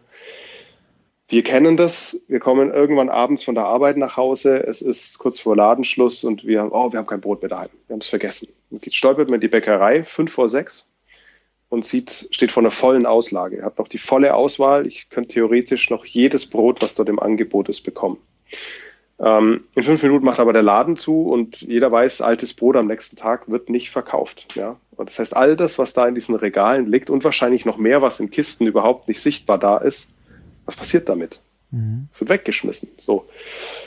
Ähm, das ist, finde ich, eine ganz, ganz, ganz große Unsitte. Ähm, wo ich auch glaube, dass, dass es an der Zeit wäre, hier radikalere Wege einzuschlagen. Ähm, ich kenne ja jetzt manche ähm, Aktionen in anderen EU-Ländern, die vorschreiben, dass Bäckereien, auch Supermärkte ähm, Lebensmittel nicht wegwerfen dürfen, Mhm. sondern spenden an Tafeln etc. Das sind, das meine ich mit radikaleren Wegen. Das finde ich in dem Fall einfach nur gemäß. Und ähm, da ist es ein Stück weit, was heißt ein Stück weit, da ist es ganz, ganz stark an uns Verbrauchern, unser eigenes Einkaufsverhalten ganz drastisch zu hinterfragen. Wir sind es gewohnt, dass wir zu jeder Tages- und Nachtzeit stetig Lebensmittel verfügbar haben. Wir müssen uns eigentlich um unsere Nahrungsmittelversorgung ganz, ganz wenig Gedanken machen. Wir haben zu jeder Tages- und Nachtzeit die Gelegenheit, an Essen zu kommen. Ähm, und das macht bequem. Und diese Bequemlichkeit, die führt einfach dazu, dass natürlich äh, Marktwirtschaft, in der wir leben, das Angebot darauf reagiert und sagt so, wir wollen unseren Kunden auch ein Erlebnis bieten, Marke und hier und die Ausstrahlung, deswegen Regale bitte bis zum Schluss voll halten. Da gibt's gibt's Ansagen dazu. Das ist krank. So, da bin ich jetzt auch ein bisschen, du merkst es da, weil ich emotional bin, ja, ja. wenn ich über dieses Thema rede. Ähm, da glaube ich, da können wir relativ leicht mit organisatorischen Kniffen entgegenwirken und unser Brot nach Möglichkeit morgens besorgen. Bäckereien machen weiß Gott sehr früh auf. Ähm, das lässt sich in den Tagesablauf meiner Meinung nach gut einbauen. Brote lassen sich auch eingefrieren, sodass man immer was zu Hause haben kann. Auch wenn das frische Brot natürlich das allerbeste ist, da müssen wir nicht drüber reden. Ähm, da haben wir, wir es als Verbraucher mit unserem eigenen Verhalten aber massiv in der Hand, auch eine Änderung zu bewirken, dass eben nicht so viel Brot Mhm. fünf nach sechs dann weggeworfen wird. Das ist traurig. Also ich hatte das jetzt festgestellt, äh, gerade bei Bäckern, also bei handwerklichen Bäckern hier bei uns auf dem Land auch, ähm, Ja. die sind hingegangen und verkaufen das äh, am nächsten Tag zum halben Preis. Also Ja. Brote auf jeden Fall ähm, und gerade Teilchengeschichten, die jetzt nicht mit super Frucht äh, dann wirklich auch schwierig sind ähm, oder Pizza mit Käse überbackene Sachen, die werden alle dann am nächsten Tag noch zum halben Preis verkauft Ja, und on top dann äh, auch an die Tafeln gegeben. Ja. Aber die haben natürlich auch begrenzte Kapazitäten. Also da habe ich eigentlich ein relativ gutes Gefühl, aber ich glaube, dass da auch immer noch äh, zu viel weggeschmissen wird, weil auch da, wie du sagst, äh, ist schon eine wahnsinnige Produktion, die da passiert. Äh, ja. Und ich sage dann auch mal, wenn ich hinkomme und der sagt mir, habe ich nicht mehr, finde ich das nicht, dann finde ich das nicht negativ. Ich finde gut, dass er das halt verkaufen kann und weiß, beim nächsten Mal muss ich halt früher da sein. Aber ich erwarte dann nicht, dass er sagt, oh, morgen mache ich aber dann eins mehr, damit du dann auch noch eins kriegst. Genau, genau. Und da, äh, noch um das klarzustellen, ich glaube, dass da schon, schon viel passiert. Das ist jetzt auch keine pauschale, alles ist schlecht Aussage, aber im Gro, glaube ich, passiert da noch immer zu viel Überflüssiges. So. Ja. Ähm, bei meinem Bioladen, ähm, wo, ich, wo ich hier einkaufe, der hat auch einen Bäcker mit dabei, der einfach von, von Bäckern aus dem Umland bezieht. Wenn ich da abends um fünf vor sechs reinstolper, ja, da kriege ich halt noch ein paar Brezen und die schauen, die sind halt vom Morgen. Ja, die werden einmal am mhm. Tag beliefert und da ist abends aber echt zappenduster. Ja. Und das ist gut. Das freut mich. Also wenn ich irgendwo hinkomme und abends um sechs eine Auslage sehe, die sehr, sehr leer ist, dann denke ich mir, ach, die machen es richtig, sehr schön, hier komme ich wieder her. Nächstes Mal früher. Nächstes Mal früher. Und ich meine, du hörst es ja schon, ist ja nicht so, dass mir das nicht passiert. Ne? Also das ja. passiert unserer Familie oft genug, weil dass mich meine Frau anruft, ah, Uwe, wir haben kein Brot mehr, könntest du noch mal schauen, dass du eins kriegst. Ja, ich probiere es. Und äh, es passiert uns allen. Ja. Ich glaube halt auch, dass äh, gerade also bei den handwerklichen Bäckern, die auch irgendwie eine gewisse Nähe zu ihrem Produkt haben, dass das ja. Bewusstsein da viel stärker ist. Wenn du, wenn du jetzt in so einen äh, Industriebäckerbetrieb reinstolperst, die auch äh, alles durch irgendwelche Normen ha äh, gedrückt haben und dann auch vielleicht Verkäufer vorne haben, die da mit dem Produkt einfach auch nicht die Nähe haben, weil es äh, weil sie überhaupt nicht mehr wissen, wo das Produkt auch herkommt. Äh, das wird alles standardisiert und am Ende wird einfach weggeschmissen. Das wird am nächsten Tag nicht aufwendig in irgendwo eine Ecke im Tresen noch gelegt, sondern haben jeden Morgen dann einen Aufbau mit frischem Zeug. Das wird halt, das ist halt, ich finde, gerade da ist die Schwierigkeit auch, weil da niemand mehr hintersteht, der, also der hinter dem Produkt steht. Ja, das mag sicher hier und da zutreffen. Christian und ich, wir haben jetzt ähm, für, oder Christian hat für sein Pop-up-Konzept da auch mit ähm, einer Großbäckerei gepartnert, die im westmittelfränkischen Bereich, ich glaube, sind über 60 Filialen haben, also da relativ weit verbreitet sind. Ähm, und in vorbereitenden Gesprächen dort auch mit den Geschäftsführern mal Kontakt gehabt und da habe ich schon gemerkt, das treibt die echt um. Also die finden das nicht geil, dass, dass Sachen ja. dann, dann weggegeben werden. Ähm, meine Vermutung, das ist jetzt meine Interpretation, ähm, ist, dass aber, wenn du mal so eine Größe hast, ja, bei aller Ethik bist du halt einem Konkurrenzdruck ausgeliefert mit den Supermarktketten und dort sind die Leute die vollen Auslagen gewöhnt. Also es ist immer eine ökonomische Entscheidung. Riskierst du es, dass am Abend die Auslagen ähm, leer sind und die Leute sagen, na, ich gehe dann lieber halt doch irgendwo zu meinem Supermarkt und kauf da, weil da weiß ich, da gibt's noch alles. Ähm, oder machst du es nicht? Und äh, ich glaube, es betrifft schon viele Leute, ja, die, die sich wirklich Gedanken machen, wie sie dem begegnen können und was machbar ist, welche kulinarischen Konzepte vielleicht auch. Ähm, aufgesetzt werden können, um diese Verschwendung da zu reduzieren. Zumindest habe ich in diesen Gesprächen einfach ganz, ganz viel Wollen und ganz viel Empathie für das Thema erlebt. Das hat mich hoffnungsvoll gemacht, muss ich schon sagen. Also ich finde ja, wenn äh, gerade diese Überproduktion irgendwie ja dann da sein muss, man suggeriert, ja. man hat da, verstehe ich aber dann am zweiten Schritt nicht, warum macht man dann nicht äh, die äh, am nächsten Tag vom Vortag halben Preis Verkaufsgeschichte? Ne? Ich meine, das ja. trübt das dann so den ähm, die Optik des de, der Frische des der Auslage, kann man das nicht mhm. irgendwie dann geschickt versuchen, wenigstens auf dem Weg an den Mann zu bringen? Ich kann jetzt nicht sagen, ob die Kette das macht, ja. ähm, der, die, der Großbäcker das tut. Ähm, also ich weiß, äh, was oft passiert ist, dass dann ähm, Semmelbrösel angeboten werden, aber so ja. viel Semmelbrösel kann man wohl gar nicht ja. verkaufen, dass das ja. dann funktioniert. Ne? Ähm, oder auch äh, viele haben dort so Mittagstisch mit dabei, wo du Gebäck essen kannst ähm, und äh, machen daraus manchmal kleine Aufläufe, diese, diese süßen, wie heißen die, arme Ritter, nee, doch, aber, aber also einfach eine Ver Verwertung von ja. dem Brot in, in kleinen und Süßspeisen, ja. aber genau, aber es ist halt nur ein Teil, der darüber tatsächlich abgefangen wird. Ja. Genau, und die Idee, um wieder auf den Gang zurückzukommen, war tatsächlich mit altem Brot zu arbeiten. Ähm, das, wie du es jetzt formuliert hast, am nächsten Tag halt keiner mehr kaufen will. Ähm, und daraus einen Gang zu machen. Eben einen Brotchip, ähm, dafür ist altes Brot ja perfekt geeignet. Und mhm. eine Brotcreme, die besteht auch aus nichts mehr als Brot, Butter, Sahne und Eiern und die ein bisschen so Salz. Das war so ein geiles Zeug. also du schneidest äh, das Brot in Würfel und brätst die ein bisschen Butter an, machst eine Creme aus Milch, Sahne und Ei und ähm, kochst dann die Brotwürfel in dieser Masse auf, bis das so eine breiige Masse, schaut nicht schön aus, bis eine breiige Masse ist, packst das in deinen Hochleistungsmixer und pürierst es zu einem, zu einer schönen Creme. Und würzen musst du das kaum, weil im Brot ist an und für sich genug Würze enthalten. Mhm. Ja. Und dazu kombiniert war in dem Gang jetzt eben noch marinierter Blumenkohl. Ich habe den Gang auch schon mit fermentierten Blumenkohl gemacht, was dem noch mal ein bisschen mehr Aromatik gibt. Ähm, das war jetzt in der Kürze der Zeit nicht möglich. Auch ein bisschen mehr ähm, Milchsäure. Ja. Dann, ja, genau. Jetzt oh. habe ich die Säure einfach ersetzt durch eine klassische Marinade. Ja.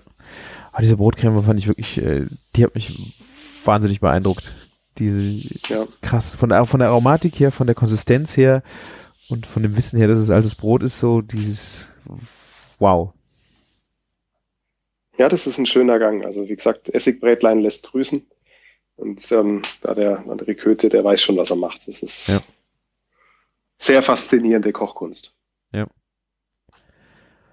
Und danach kam dein schon angesprochener Rotkohl.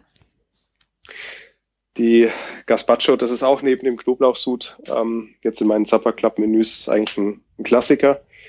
Ähm, eine Hommage an Hesten Blumenthal, also der war der Ideengeber von diesem Rezept und dass ich weiß noch genau, als ich dieses Rezept zum ersten Mal in seinem Buch Heston at Home gesehen habe, dachte ich mir, oh, das muss ich machen. Ich kann mir das, ich kann mir das aromatisch auf der Zunge gar nicht vorstellen. So viel Fantasie habe ich nicht. Eine Rotkohl Gazpacho, also Saft vom Rotkohl mit einem Senfeis und ähm, Gurke zusammenzubringen.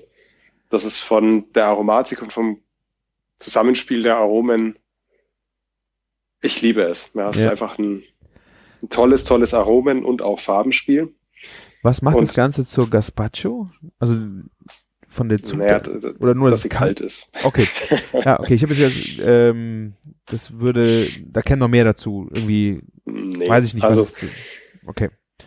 Ich glaube, die Gazpacho, ähm, das verdeutlicht jetzt erstmal nur, dass die, die Suppe tatsächlich nicht warm ist. Ah, okay. Ja, also hergestellt wird's relativ simpel. Ähm, du entsaftest Rotkohl.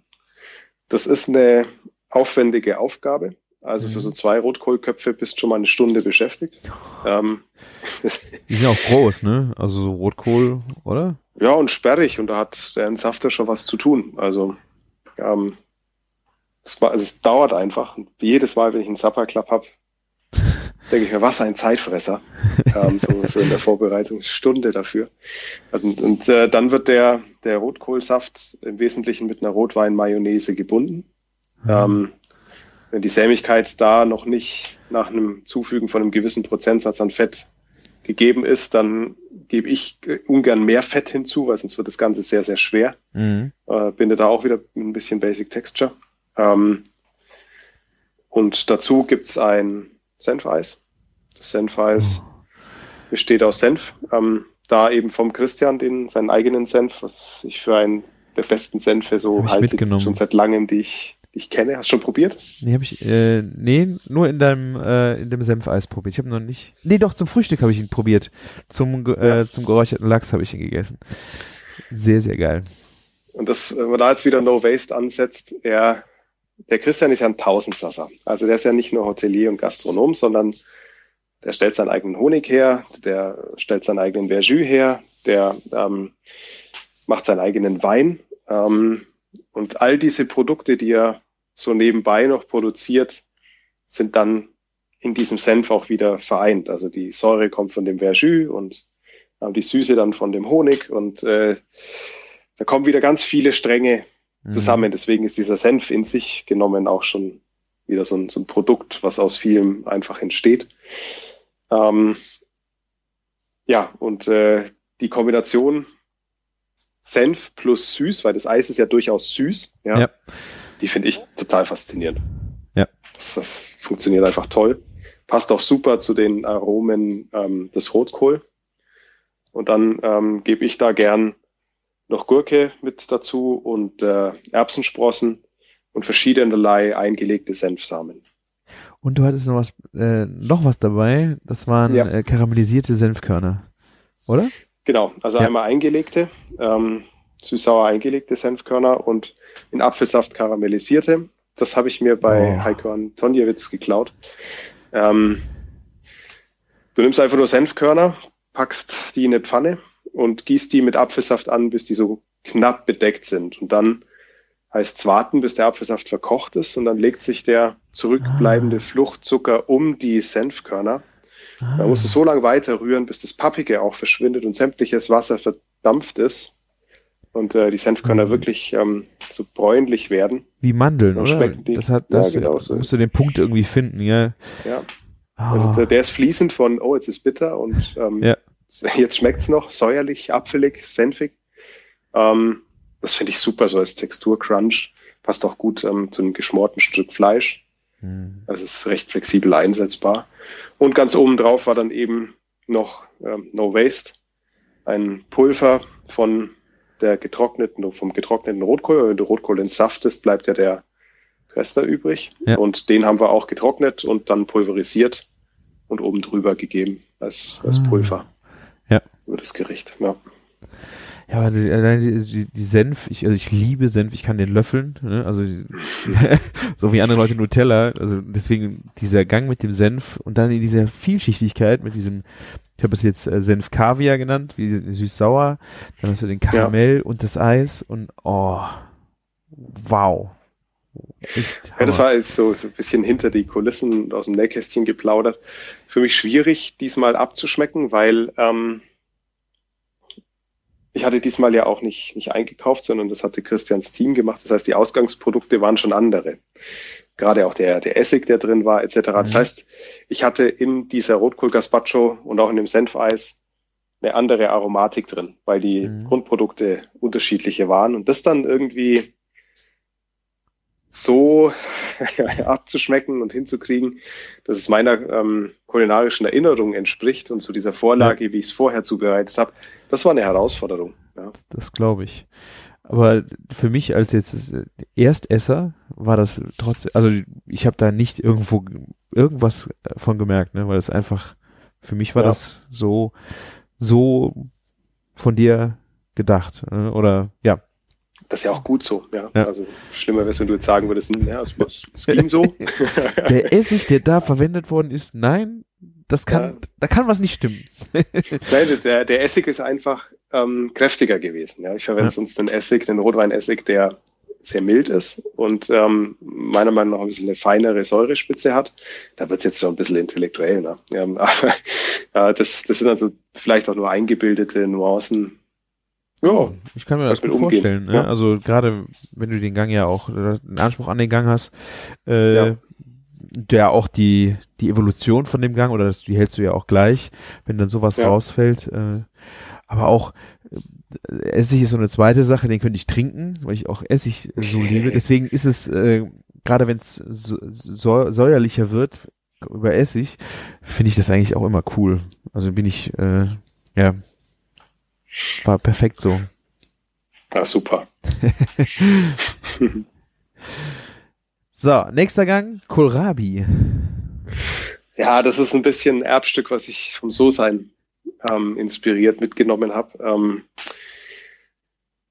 ich liebe Kohlrabi, habe ich schon immer. Also Kohlrabi finde ich ganz, ganz, ganz, ganz tolles Gemüse ähm, und habe damit jetzt relativ viel auch rumexperimentiert. Und den Gang, den du da gegessen hast, den gab es in unterschiedlichen Variationen jetzt schon. Das ist, glaube ich, so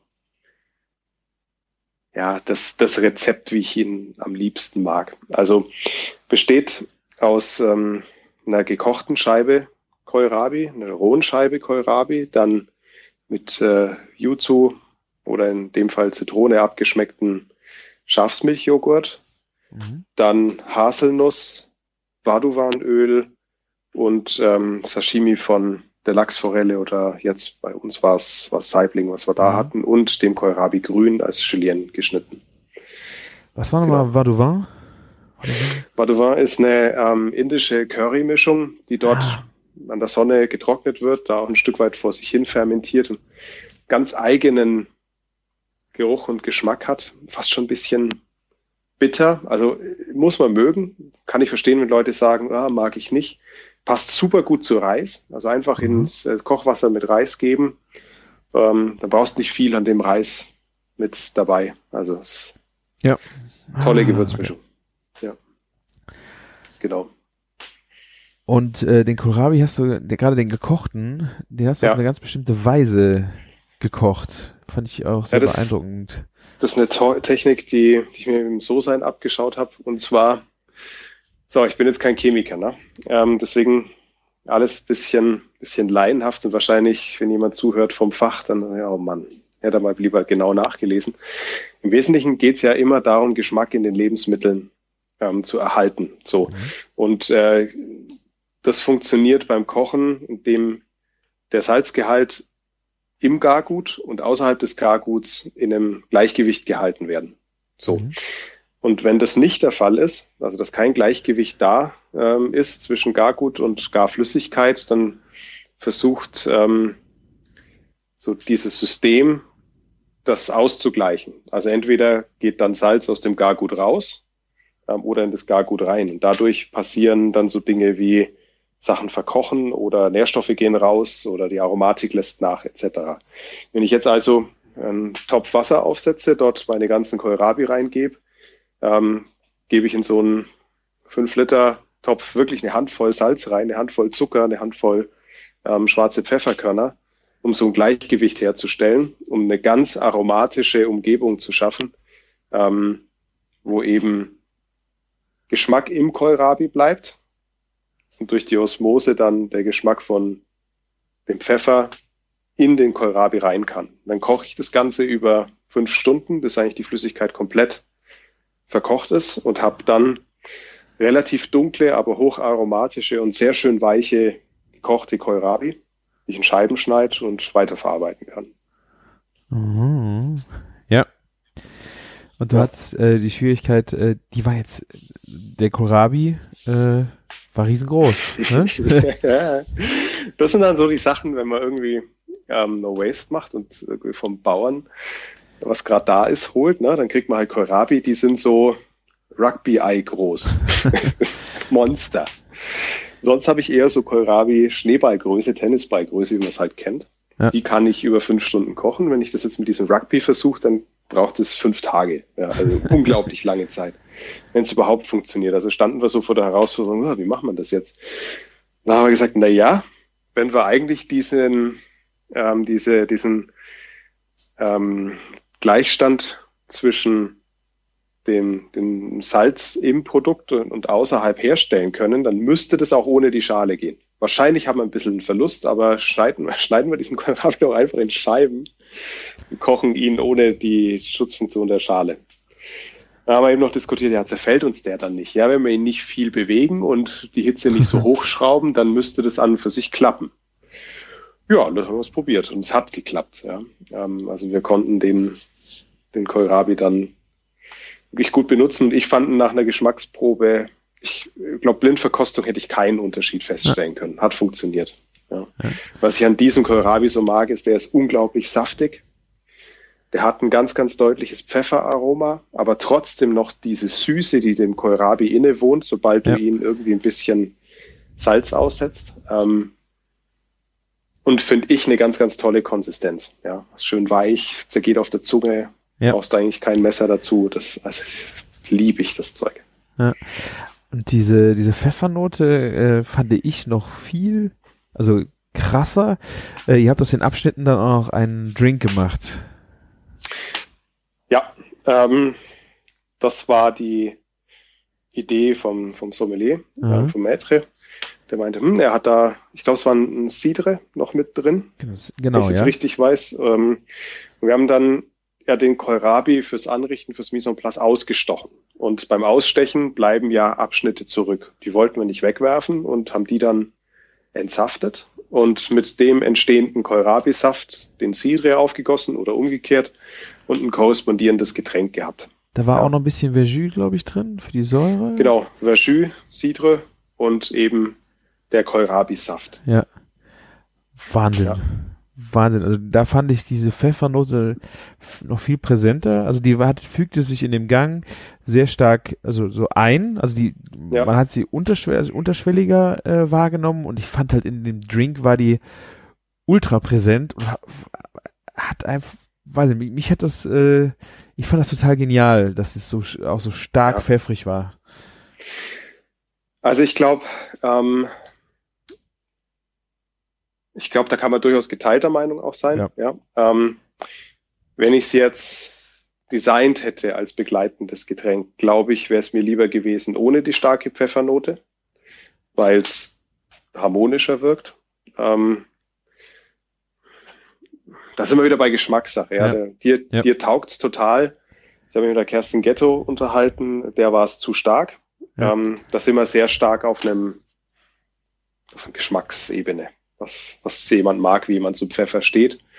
Ähm, zu dem Gang korrespondierend war es, glaube ich, schon okay, weil das Konzept ist schon, dass du die Pfeffernote schmeckst. Also Pfeffer ist ein Bestandteil dieses Gerichts. Für mich war es so ein bisschen so, äh, wie so ein Fingerzeig, der aus dem Glas dann nochmal so, schmeckt doch da nochmal hin. Da ist es nämlich Mhm. auch, da ist es nämlich auch so vorhanden. Also es hat Ja. mir das nochmal bewusster dann auch gemacht, äh, diesen Pfeffer nochmal wahrzunehmen oder auch rauszunehmen aus dem Kohlrabi äh, im Gang. Ja. Gut, im Gang hast du natürlich durch den Fisch ähm, und den Joghurt auch nochmal zwei Fettkomponenten, die die Aromatik des Pfeffers und die Schärfe ein ganzes Stück mildern. Das Ja. heißt, dass du es dort nicht so vordergründig schmeckst, ist einfach der Kombination geschuldet. Ja, das ist ja, es war ja auch sehr so, harmonisch so. Und dieses Ja. Glas hat mir ja wirklich so wie so ein Fingerchen gezeigt, hier, guck, Ja. schmeckt doch da nochmal rein. Und das äh, Ja. fand ich das Schöne an der Korrespondenz an der Stelle. Ja, und die, was wir versucht haben, da rein, rein didaktisch war einfach aufzuzeigen, wie vielseitig Verwendung sein kann. Also du musst es nicht zwangsläufig immer nur verkochen. Nein, du kannst natürlich über Entsaften auch eine Getränkebeilage dazu generieren oder dir einen Smoothie bauen. Das muss ja nicht immer Ja. gleich so antialkoholisch gepaart wirken, sondern kannst einfach einen Smoothie aus diesen Abschnitten bauen. Ja. Ich meine, in dieser Ja. Variante ja auch mit dem äh, Citre ja durchaus auch einen gewissen Alkoholik, Alkoholgehalt, äh, ja, also in beiden Varianten wäre es wahrscheinlich, auch wenn es mit, Apf mit einem naturtrüben Apfelsaft gemacht hätte, ist jetzt als antialkoholische Begleitung durchaus auch Ja. möglich. Aber ja, Das No-Waste-Konzept, also sehen wir einmal darin, ähm, dass wir die Abschnitte verwendet haben. Zum Zweiten ist die Kohlrabi-Pflanze komplett auf dem Teller. Ähm, das heißt, die, das Kohlrabi-Grün in Julienne als Topping obendrauf. Wenn man die nämlich fein schneidet, die Kohlrabi-Blätter und ein bisschen in Eiswasser ab einlegt, dann sind die auch nicht so sperrig im Mund und fügen eine angenehme Bitterkeit hinzu. Ich meine, chlorophyllreich sind sie, das schmeckst du, das lässt sich nicht Mhm. wegdiskutieren, aber finde ich sinnvoll eingesetzt, hat es nochmal eine, einen Geschmacksbeitrag zum Ganzen ähm, geleistet oder kann es leisten, wenn man es vernünftig dosiert. Ja, Ja. Das ist das eine. Und dann sind wir halt schon auch beim Thema Fisch. Fisch per se ist jetzt ja unter Lebensmittelverschwendungsaspekten nochmal ein ganz, ganz, ganz, ganz wichtiges Thema. Stichwort Überfischung, was da beim Beifang alles passiert. Was, äh, das ist ja Hanebüchen, ne, was da schon ähm, an Fisch mitgefangen und Mhm. tot wieder zurückgeworfen wird. Hier in dem speziellen Fall geht es jetzt gar nicht um diese große, ähm, diesen großen Punkt der, der Überfischung, sondern es geht darum, dass auch ähm, hierzulande oftmals ähm, bei, bei großen Bestellungen bei Fischhändlern Dinge übrig bleiben. Also der Christian hat es so erklärt, ein großer Caterer hat 400 Leute und äh, in letzter Sekunde werden die 400 Leute auf ja, 350 irgendwie heruntergegradet. Also haben sie irgendwie sechs, sieben Fische zu viel bestellt. Was passiert mit denen? Die können sie ja nicht mehr zurückgeben. Ähm, und es gibt eben die Möglichkeit, solche Überkapazitäten, die, die eigentlich gebunden waren an eine Bestellung, dann noch aufzukaufen als Gastronom. Das hat der Christian da getan. Und aus solchen Fischbeständen, ähm, Überbestellungen, haben wir dann den Gang Mhm. gemacht. Also es waren jetzt keine Abschnitte, weil das ist natürlich problematisch bei, bei Fischabschnitten, Ja. die alt sind. Ja, das, das geht halt Ja. einfach nicht. Ja. Aber Dinge, die sonst bei anderen Bestellungen vielleicht übrig geblieben wären, wo man schon planen kann, aufzukaufen, aufzugreifen, die dann einer Verwertung zuzuführen, das geht, das ist super. Und da haben die Gastronomen natürlich eine, eine Möglichkeit, nicht so sehr die Verbraucher, Ja. aber die Gastronomen, die ihr Einkaufsverhalten da vielleicht auch mal ein Stück weit überdenken können.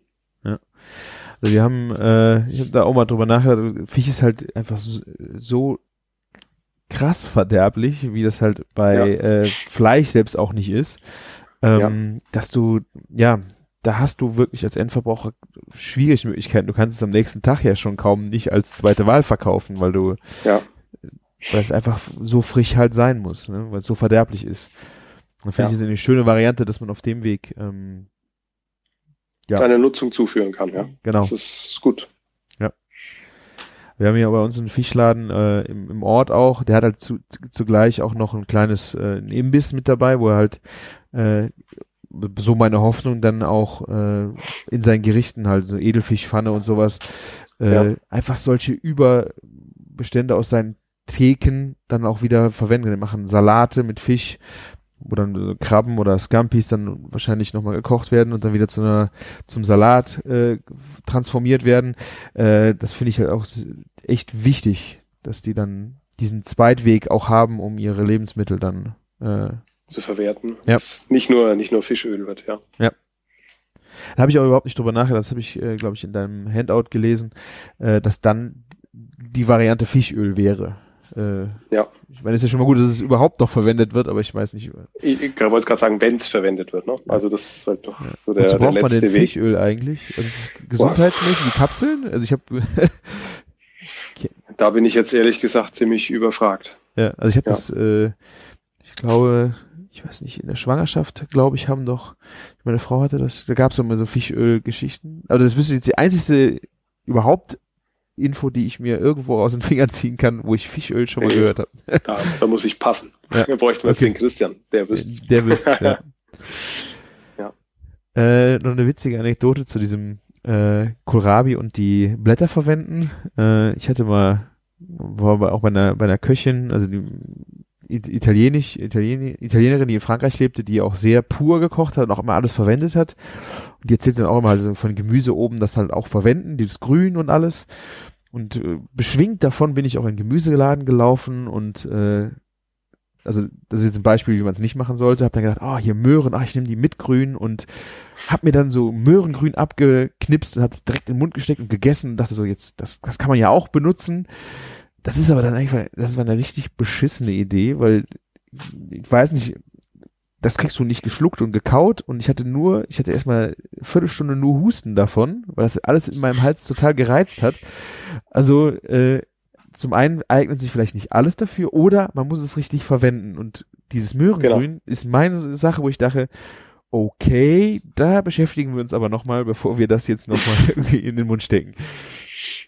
Das ist ja ganz oft so. Also du brauchst für, für einige Sachen schon einfach das Wissen und das Ja. erlangst du nur, indem du Erfahrungen machst. Ja. Also im So-Sein gab es jetzt ein Gericht, ähm, nennt sich Karottensalat, so wie man eigentlich in ähm, fränkischen Gasthäusern kennt. Ähm, also mit Essig mariniert und relativ verkocht. Nur hat es der Felix halt anders äh, gemacht. Die Karotten, glaube ich, Kochi fermentiert und äh, dann vom Samen über die Blüte bis zum Grün Mhm. und der Frucht die Karotte in ihrem ganzen Lebenszyklus auf dem Teller. Und Oh, da geil. war eben das Grün auch dabei, aber halt mariniert. Ja. Danke für den Tipp. Ja. Hätte ich auch nicht gewusst. Also Ja, also ich habe da echt gedacht, wie kann man nur so blödsinnig das einfach in den Mund stecken? Also das Ja. hat die ganze Speiseröhre gereizt und ich war echt, Aber was, ein bisschen ausprobieren schadet ja nicht. Ja. Also manchmal lernt man einfach nur durch Schmerz. habe ich. Oder die, die, die Erfahrung an der Stelle. Ja. Aber man lernt. So ist es. Ich werde es das nächste Mal marinieren. Und dann kommen wir äh, zum Fleischgang. Ja. Das äh, war die alte Milchkuh. Genau. Das ist vielleicht so eine, so eine kleine schöne Entwicklung. Ne? Also wenn ich mir denke, mein erster Supper Club, der war deutlich fleischlastiger. Ähm, da war, glaube ich, 60 Prozent der ganzen Gerichte irgendwie mit einer tierischen Komponente. Und jetzt mittlerweile ist es so, dass bei den acht und zehn Gängern zwei, maximal drei, wenn es sein muss, mal vier bei einem Zehngang ähm, eine Fleischkomponente oder Fischkomponente haben. Und Ja. diesmal waren es nur zwei. Ähm, das zeigt auch irgendwie so eine, so eine Entwicklung über, über die Jahre, weil du am Anfang gefragt hast, wie sich das so wie das sich das mhm. Thema entwickelt hat. Naja, ist halt alles so im, im Fließen und im Werden.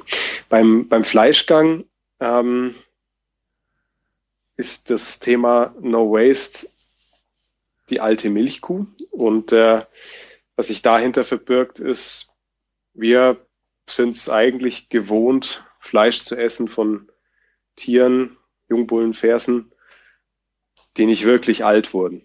Mhm. 15, 16 Monate, dann werden die Tiere geschlachtet, ähm, weil sich dann eigentlich für den Züchter nicht mehr lohnt, das Tier weiter zu füttern. Ja.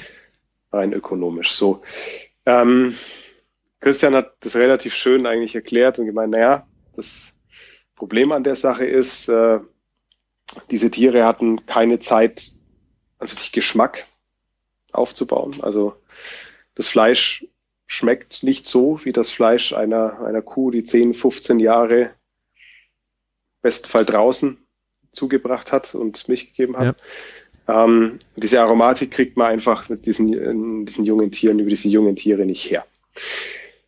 Umgekehrt, ähm, die, die alten Milchkühe, die ähm, irgendwann vielleicht nicht mehr die Milchmenge geben und dann geschlachtet werden, dann selten einer ähm, kulinarischen Verwertung zugeführt, ja, sondern Hundefutter verarbeitet oder maximal zu Wurst. Ähm, aber du findest ja eigentlich selten irgendwie als Stück Fleisch angepriesen irgendwo ja. auf dem Teller, obwohl sie an und für sich von der Aromatik seinesgleichen suchen. Ja. Und äh, da ist eben eine Möglichkeit, auch solche Tiere ähm, noch entsprechend dann, wenn sie schon geschlachtet werden, zu verwerten und ähm, im gastronomischen Konzept mit einzubinden. Und äh, das Erste, was dazu passieren sollte, wäre, Menschen ins Bewusstsein zu rufen, dass eine alte Milchkuh nichts Schlechtes ist. Ja. Und das war Sinn und Zweck und Plan von dem Gang, tatsächlich auch ein Stück alte Milchkuh ähm, zu servieren. Klar, du kaust ein bisschen länger, einfach das liegt in der, der Natur der Sache. Ähm, aber die Aromatik und der Geschmack von dem Fleisch ist halt auch etwas, was man sonst vielleicht nicht so hat bei einem Jungbullen oder, oder einer Ferse, die nach 15, 16 Monaten geschlachtet wurde. Wir hatten hier äh, im Podcast jetzt, äh, ich glaube im letzten Jahr waren wir in äh, San Sebastian, da haben wir auch ja. dann über Chugichu, also auch diese, ja. diese alten Kühe, so aus, ausführlich hier auch schon mal äh, im Podcast drüber gesprochen. Äh, das ist halt wirklich was komplett anderes an Fleisch, was man so normalerweise isst, weil es äh, gerade auch im Fett, also im Fettgehalt und auch in der Fettaromatik her, schon echt was anderes ist. Ähm, muss man sich ein bisschen drauf einlassen, aber gerade wenn man diesen tiefen Geschmack sucht, findet man ja. ihn halt da. Ja. Und auch da, glaube ich, liegt der Weg wieder im Ausprobieren. Ja. Und äh, da heißt es ja nicht, dass wir von heute auf morgen nur noch alte Milchkühe versucht zu essen, ähm, aber immer mal wieder und lernt auch mit dem Produkt umzugehen und das zuzubereiten und vielleicht einen Weg der Zubereitung für sich zu finden, wie man es wie man's gern mag und da auch eine, eine gewisse Wertschätzung dann ähm, dem Tier entgegenzubringen. Das finde ich gut. Ja. War das äh, eigentlich auch eine Chugichu oder war das äh, ein Deutsch, also welch, deutsches ähm, aus Deutschland ein Produkt, weil das die Basken haben das ja sehr etabliert und äh, ja. seit Jahr schon seit sehr langer Zeit machen die das so. Ähm, hatte ich jetzt nur gefragt, äh, wo das Produkt jetzt hierher kam. Ist das auch? Das war so, das war ziemlich regional. Das kam ah, aus okay. ah, Nähe okay. von Kreilsheim. Das ist von Ach, cool. Rodenburg. Was sind das? 30 Kilometer? Ja. ja also das war auch noch echt regional. Ja. ja. Ich finde gerade nicht unbedingt das Regional an der Stelle wichtig, sondern also, ja. dass sich andere wie auch die Basken äh, mit diesem Thema beschäftigen. Ne? Ja. Und äh, da einfach äh, mit dem Produkt auch arbeiten äh, oder dieses Produkt auch versuchen zu etablieren. Die, das haben die Basken ja sehr gut geschafft. Also San Sebastian kommst du ja nicht drum rum. Ähm, ja, ja. Da ist ja Aushängeschild. Ne? Also da sind wir, glaube ich, in Deutschland relativ weit weg, auch wenn ich so das Gefühl habe, Du findest immer mal wieder jetzt in Kochbüchern und ähm, auf Karten die alte Milchkuh. Ähm, so sein machen sie es ja auch so. Wir haben eine ganze alte Milchkuh, die sie einmal im Jahr kaufen, dann übers Jahr verarbeiten. Ja. Ähm, wird schon. Also Ja. es rückt schon äh, mehr ins in den, den Mittelpunkt. Ja, ich hatte halt äh, irgendwie so das Gefühl, dass jetzt irgendwie die, die Chugitsu dann irgendwo sich äh, auch ausbreitet, aber einfach auch, dass Metzger sich den Mut bekommen, hier einfach auch eine alte Kuh äh, von hier dafür zu verwenden. Und Ja. äh, also die Metzger das Know-how bekommen und auch den Willen, solche Produkte zu verkaufen, dass es nicht dann nur von äh, aus, äh, aus dem Baskenland kommt, sondern Ja. und das finde ich ja schön, wenn dann hier auch Leute auf dem Weg sind, das versuchen von hier zu etablieren. Ja, und die Möglichkeit dazu gibt's ja. Und Ja. vielleicht trägt so eine Aktion von Christian einfach dazu bei, dass auch der eine oder andere Metzger jetzt ähm, sich denkt, oh, das kann ich ja mal ausprobieren, weil den Zugang dazu habe ich ja. Also Ja. let's try. Ja. Mutig sein.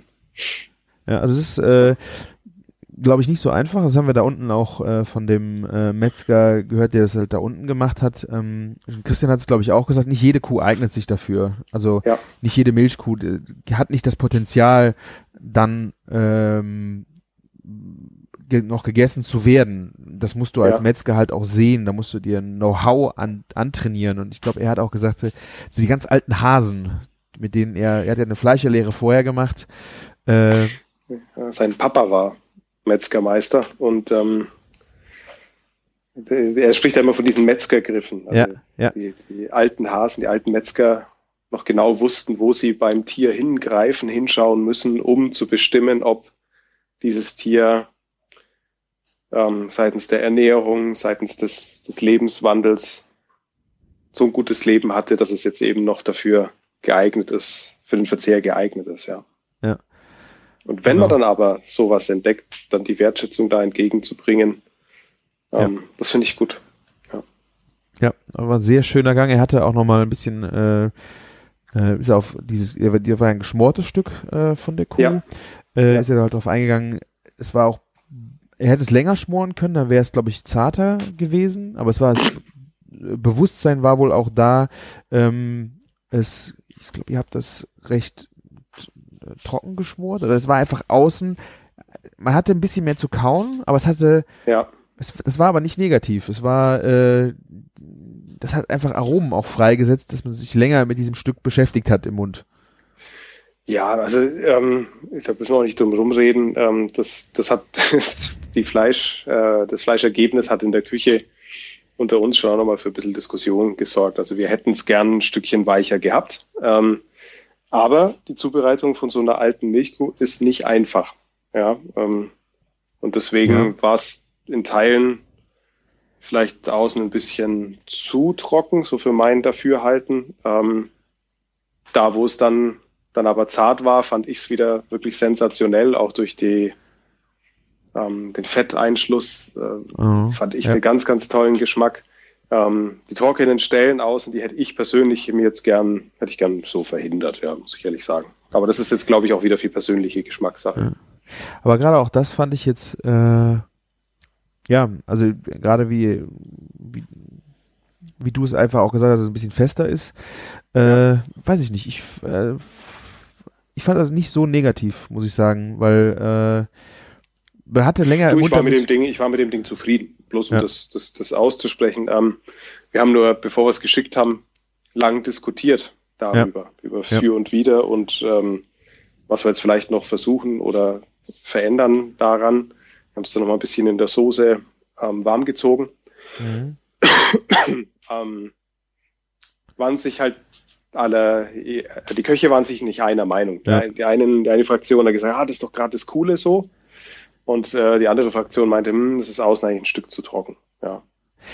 Und, Ich- äh, aber der Diskurs darüber, das war super, weil es, es wieder ähm, Kreativität freigesetzt hat und ähm, Lernen. Und äh, jetzt, wir reden drüber. Ja, das ist Ja. super. Man lernt ja mit, mit der Zubereitung immer dazu. Ich fand es vor allen Dingen spannend, weil du sonst immer, also weil gerade wenn du geschmort hast, ist es immer brutal zart und sowas. Ja. Äh, ich fand spannend, dass es einfach mal fester war. Dass du einfach Ja. mal im Mund das Ding anders behandeln musstest, wie, wie normal diese geschmorten Geschichten. Und äh, Ja. das fand ich das, äh, das Schöne an dem, äh, an der Festigkeit. Ja. Ich glaube, das, das Spannende wäre jetzt, wenn wir die, die Gäste mal interviewen. Du wirst auch da zwei Fraktionen wahrscheinlich ja. finden. War auch bei uns am Tisch okay. teilweise so, dass das mir jetzt ein bisschen, das ist mir wirklich ein bisschen zu fest und hat dann natürlich auch Unterschiede in Stücken am Tisch. Ne? Das war ja, ja. auch äh, und also wie gesagt, ich äh, ich fand das so eigentlich mal sehr spannend, was geschmortes ja. zu bekommen, was einfach ein bisschen Struktur hat. Ja, das bringt die Milchkuh ja an und für sich so schon von Haus aus mit. Ja. ja. Ich persönlich bin, wie gesagt, eher die Fraktion gewesen. Mir war es ein bisschen zu fest außen. Ich glaube, ich für die Zubereitung einfach ein Stück alternieren und ähm, ja. entweder geschlossen feucht garen oder in mehr Flüssigkeit. Ja. ja wir hatten äh, im letzten Supper Club auch äh, Chugichu gemacht äh, und hatten dann, weil wir hatten halt die Chonetons, die Steaks, wie sie da auch in San Sebastian gemacht haben, war so ein bisschen äh, Mitbringsel aus San Sebastian, was wir den Leuten im Supper Club zeigen wollten. Ähm, weil die Caroline, mit der ich das gemacht habe, die war dann, ich glaube, drei Monate später auch da unten, hat das auch gegessen. Äh, haben wir halt die, diesen, die Steaks, die dann gerade 45 Grad Kerntemperatur haben, äh, wo dann Leute vielleicht einfach auch nicht mit klarkommen. Aber wenn du das, ja. die Steaks halt länger gast, werden sie halt zäh und die sind brutal zart, wenn sie diese Kerntemperatur haben. Äh, haben wir als Beilage dazu die äh, Bäckchen vom Chugichu gemacht. Und die waren natürlich dann auch wahnsinnig zart geschmort. Ja. Und hast dann einen schönen ja. Kontrast auch eigentlich gehabt. Und für die Leute, die das eine nicht wollten, konnten dann die Möglichkeit auf das andere zu schwenken. Die konnten sich halt dann ganz selbstständig mit diesem Gang beschäftigen und gucken, wo sie dann ihren Schwerpunkt finden. Aber auch da war halt ja. halt das Problem, dass die Bäckchen zu zart, also dann den einen zu zart waren, genauso wie auch das äh, Steak dann äh, zu roh. Ne? Also es ist ja. ja. Alles Schöne auch an solchen Sachen ist doch Kennenlernen von ja kulturellen Eigenheiten und Chukichu da der Zubereitung in San Sebastian ist ja eine kulturelle Institution und das einfach ja. mal zu sehen und zu probieren ist doch super. Ja.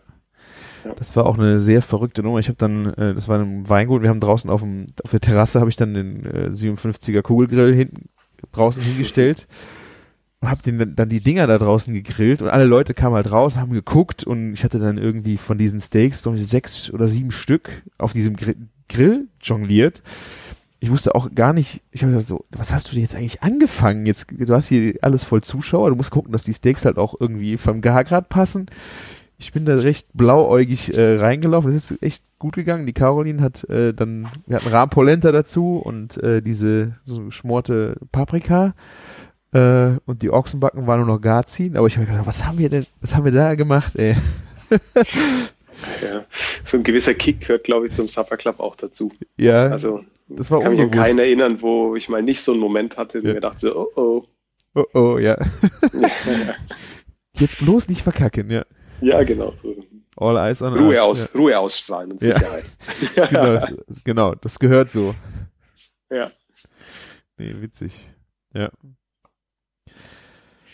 Dann kamen wir äh, zum Käsegang. Ja, das, das ist äh, auch so neben Knoblauchsud und dem Gazpacho eine Säule in den, den Supper Clubs, ein, noch ein komplett eigener Gang. Ähm, Staudensellerie, komplett verwertet. Ähm, zwar kandiere ich den, das heißt, ich mache Läuterzucker, pack da den Staudensellerie rein, koche es auf, trenne die beiden, Läuterzucker und Staudensellerie, bis es auskühlt, füge es wieder zusammen, lasse es über Nacht ziehen und das wiederhole ich drei, vier Mal. Ähm, und der kandierte Staudensellerie kommt dann mit ähm, einem äh, Blauschimmelkäse, dem ganz moderaten, dem Furum d'Ambert. Äh, oder wir Franken sagen ja Furum d'Ambert dazu. Und äh, das, die, die, komplette Verwertung vom Staudensellerie findet dann so statt, dass das Grün noch als Garnitur auf dem kandierten Staudensellerie liegt und die Abschnitte der Stängel ähm, haben wir dann noch süß-sauer eingelegt und auch mit auf den Teller gepackt. Und obendrauf ein Abschluss bildet dann ähm, geriebene Walnuss und fertig ist der Gang. Also relativ simpel, eigentlich drei Zutaten, aber ich finde ein schöner, schöner Käsegang, schönes ja. Käsedessert. Vor allem Staudensellerie hätte ich äh, da gar nicht so als Pairing zum Blauschimmel gesehen, aber ja. in der gerade mit der Verarbeitung diese äh, dieses süße äh, Hammer, die kandierte Staudensellerie, ja. das war wow. Also kandierter Staudensellerie ist ja auch Zutat der ähm, Panettone in mhm. Teilen, manchen Regionen. Ist, daher kannte ich das. Wusste ich gar nicht. Und ich habe irgendwann mal bei meinem Käseaffineur, einen ähm, Frischkäse mit Staudensellerie drin gegessen. Dann dachte ich mir, hey, wenn das irgendwie zusammenpasst, dann ja. lässt sich doch da irgendwas draus machen. Ja.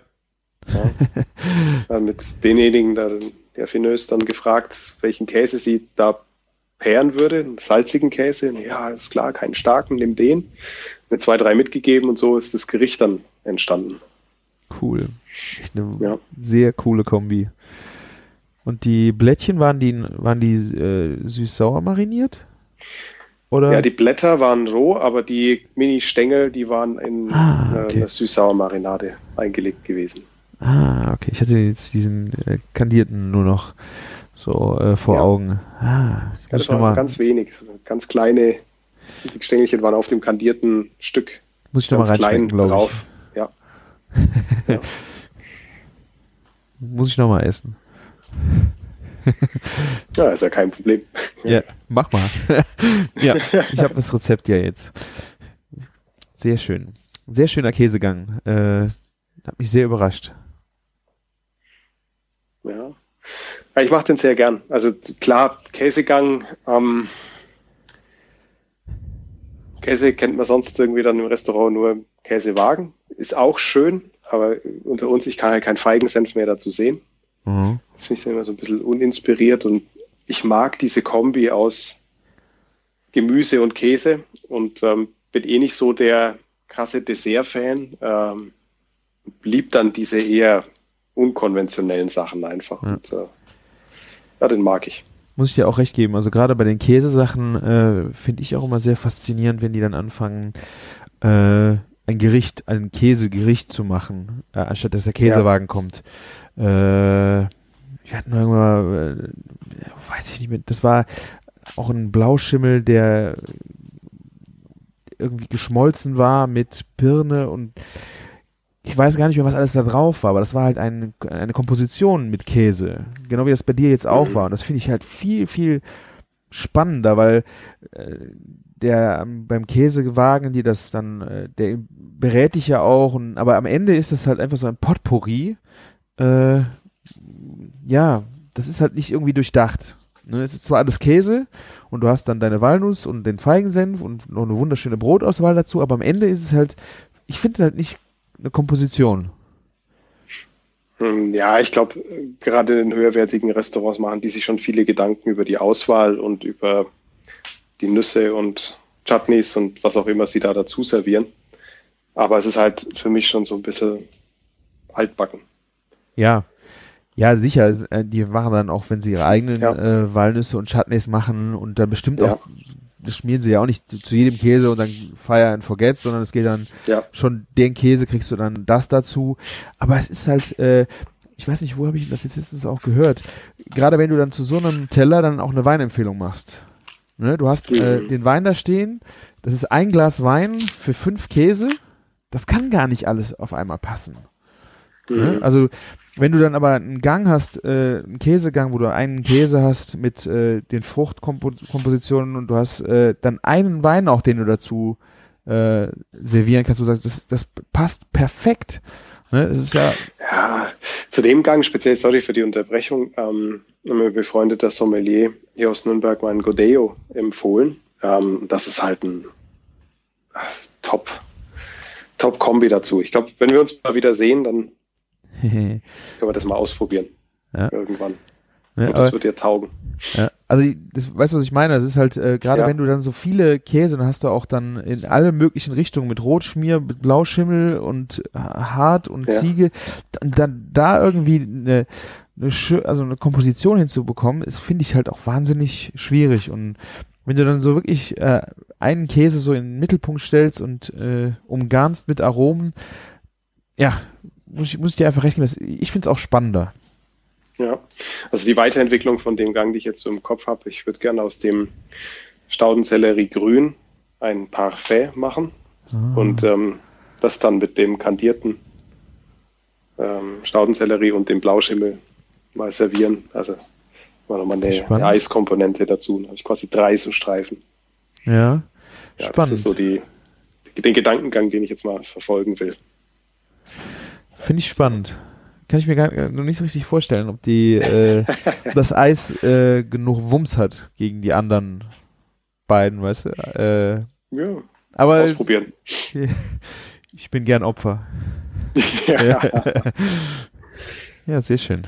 Ja. Coole Idee. Und dann äh, gab es noch den süßen Abschluss. Genau. Birnen in äh, jeglicher Konsistenz. Ähm, ist auch so ein Gang, den ich das Dessert schon jetzt bei Supper Clubs öfter gemacht habe. Also es wird jetzt dieses Jahr dann auch wahrscheinlich im Herbst ein neues Supper Club Menü geben, weil Ah. die Gerichte, die habe ich jetzt schon wirklich oft gemacht. Und äh, ich bin ja so ein Mensch, der immer wieder was Neues braucht und neue Inspiration sucht. Und jetzt ist dann mal an der Zeit, auch wieder ein paar neue Gerichte dann da zu entwickeln.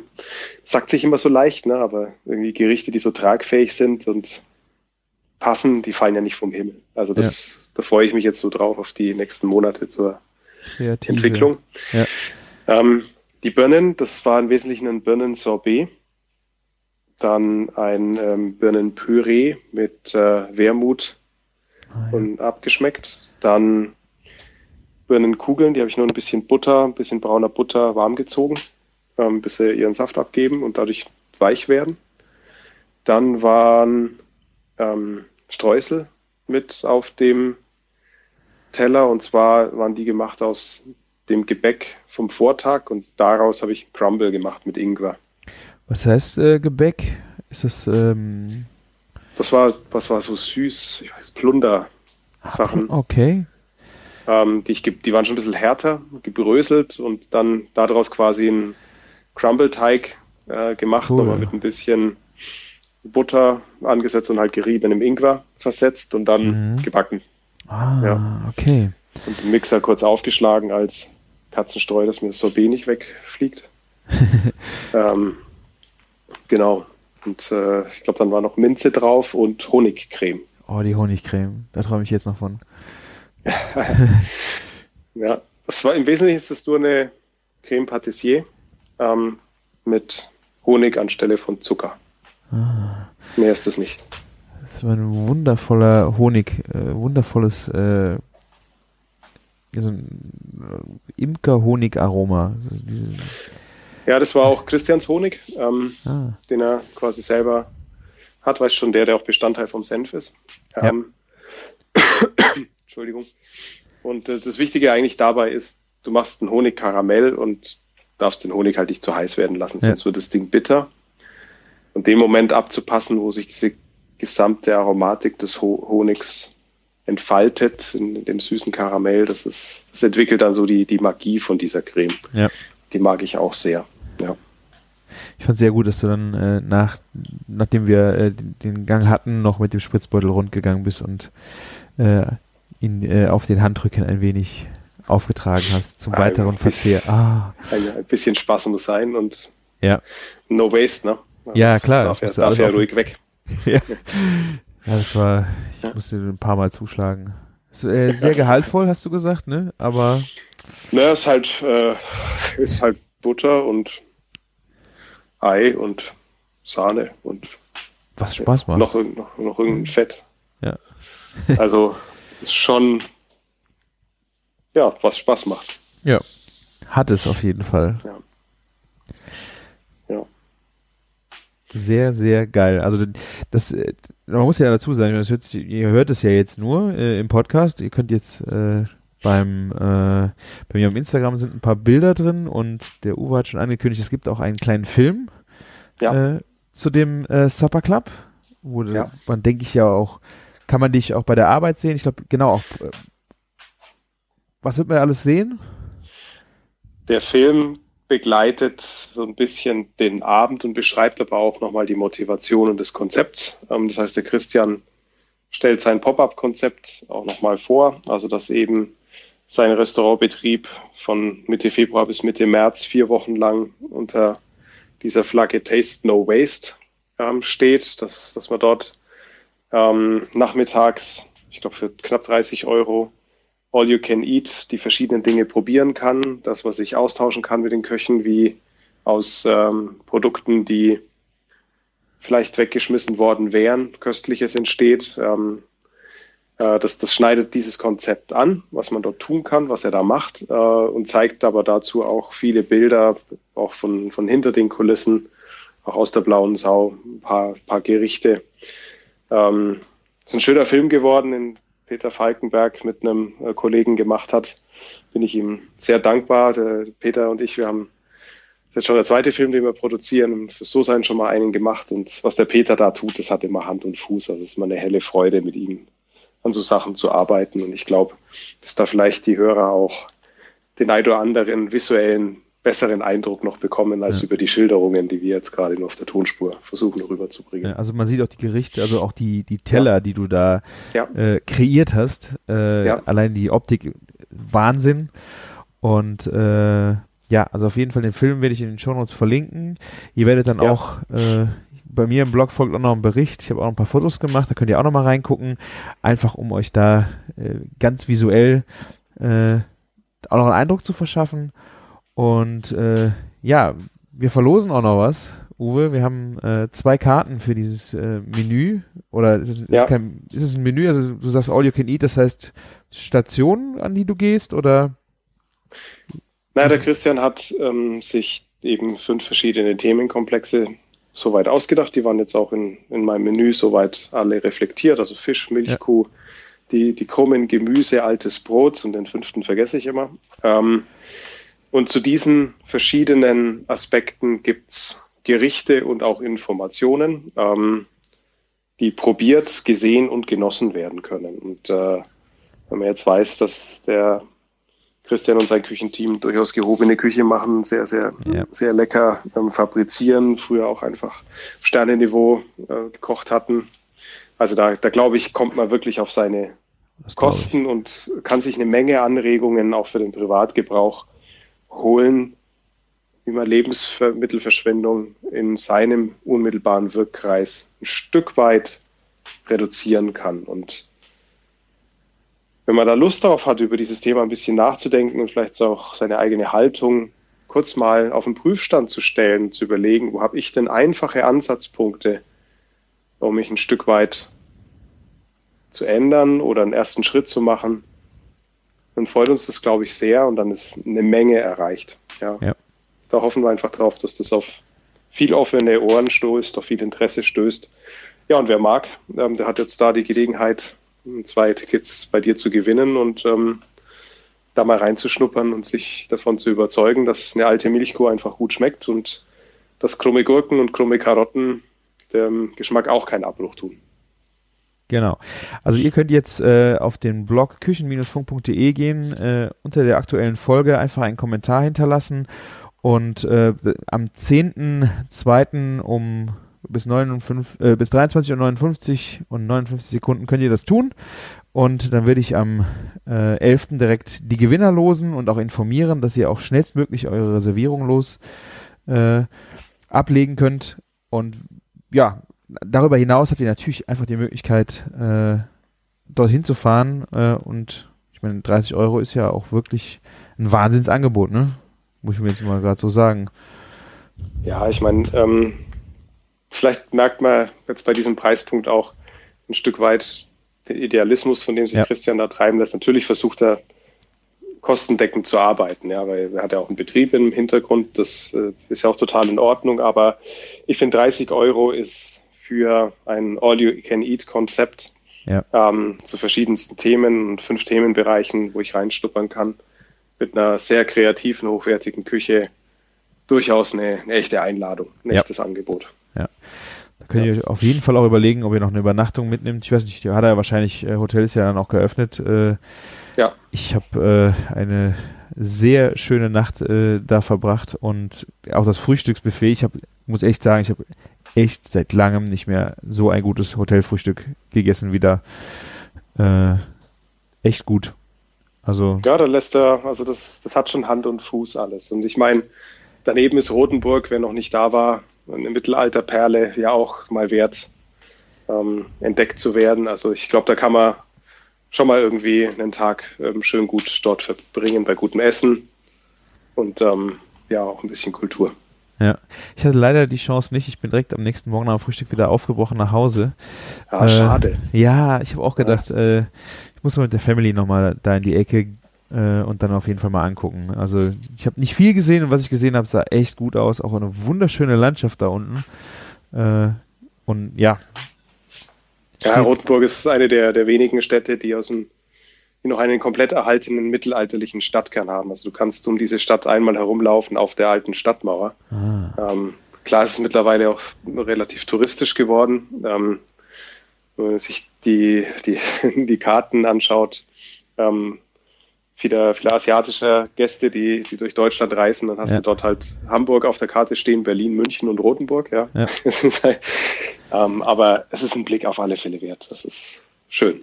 Ja, also ich werde auf jeden Fall nicht das letzte Mal da gewesen sein. Äh, nächstes Mal mit der Family mal da nochmal hinfahren, äh, steht auf jeden Fall auf der Bucketlist. Ja. Schönes Ziel. Ja. Aber es war auch äh, mir wirklich eine große Freude, äh, dass ich bei dir im Supper Club sein durfte. Ich habe das die Sehr letzten gern, fünf äh, Supper Clubs schon gedacht, immer wenn ich es gesehen habe, ich gesagt, das wäre wirklich mal ein Traum, irgendwann beim Uwe mal zum Supper Club zu gehen. Und äh, dann kam deine äh, Einladung und habe ich gesagt, das, das müssen wir jetzt wirklich machen. Äh, das will ich unbedingt sehen, schmecken und erleben. Ähm, ich freue das total, wenn es dir gefallen hat. Ja, Sehr. das ist immer das größte Lob, was, was, was ich so kriegen kann für die Anstrengungen und ja. was ich da so tue. Danke dir. Sehr gerne. Ich danke dir. Ich danke dir auch für diese schöne Folge. Möchtest du noch irgendwas ergänzen? Haben wir noch irgendwas vergessen? Ach, bestimmt. Das ist ja ein weitreichendes Thema. Ähm, ich glaube, das Wichtigste ist einfach äh, so dieser Punkt, wenn wir ein paar Leute neugierig gemacht haben auf das Thema, wenn wir ein paar Leuten Leute ähm, Futter gegeben haben, um nachzudenken über die eigene Haltung zum Thema Lebensmittelverschwendung, ähm, mal zu reflektieren, was man da vielleicht in seinem Wirkungskreis einfach tun kann, um da ein Stück nachhaltiger zu werden, dann ist schon super viel gewonnen. Ja. Wenn euch noch irgendwas einfällt, ihr wollt irgendwas wissen, dann geht äh, zum Uwe auf dem Blog highfidelity.com. Ja. Genau. Äh, könnt ihr ihm schreiben, ist auf Facebook und Instagram und ihr könnt auch hier in die Kommentare nochmal was fallen lassen und dann kann ich äh, Uwe auch nochmal ansprechen äh, und mal eine Frage stellen und die ich euch dann durchreiche die Antwort. Also äh, einfach fragen, äh, sei interessiert und ja, ich habe da nicht mehr viel hinzuzufügen. Uwe, bei uns ist es so, die, äh, die Gäste haben das letzte Wort. Verabschiede dich und dann sind wir raus. Ja, vielen Dank für äh, die Aufenthalt, Aufmerksamkeit allenthalben. Waren jetzt ja doch, glaube ich, wieder zwei Stunden, die wir yep. fast gesprochen haben, soweit. ähm, wer so lange durchgehalten hat, vielen Dank dafür. Ähm, viel Spaß beim, beim drüber nachdenken und sich inspirieren lassen und äh, bleibt kulinarisch. Danke dir, Uwe. Bis zum nächsten Mal. Macht's gut und lecker. Ciao. Tschüss.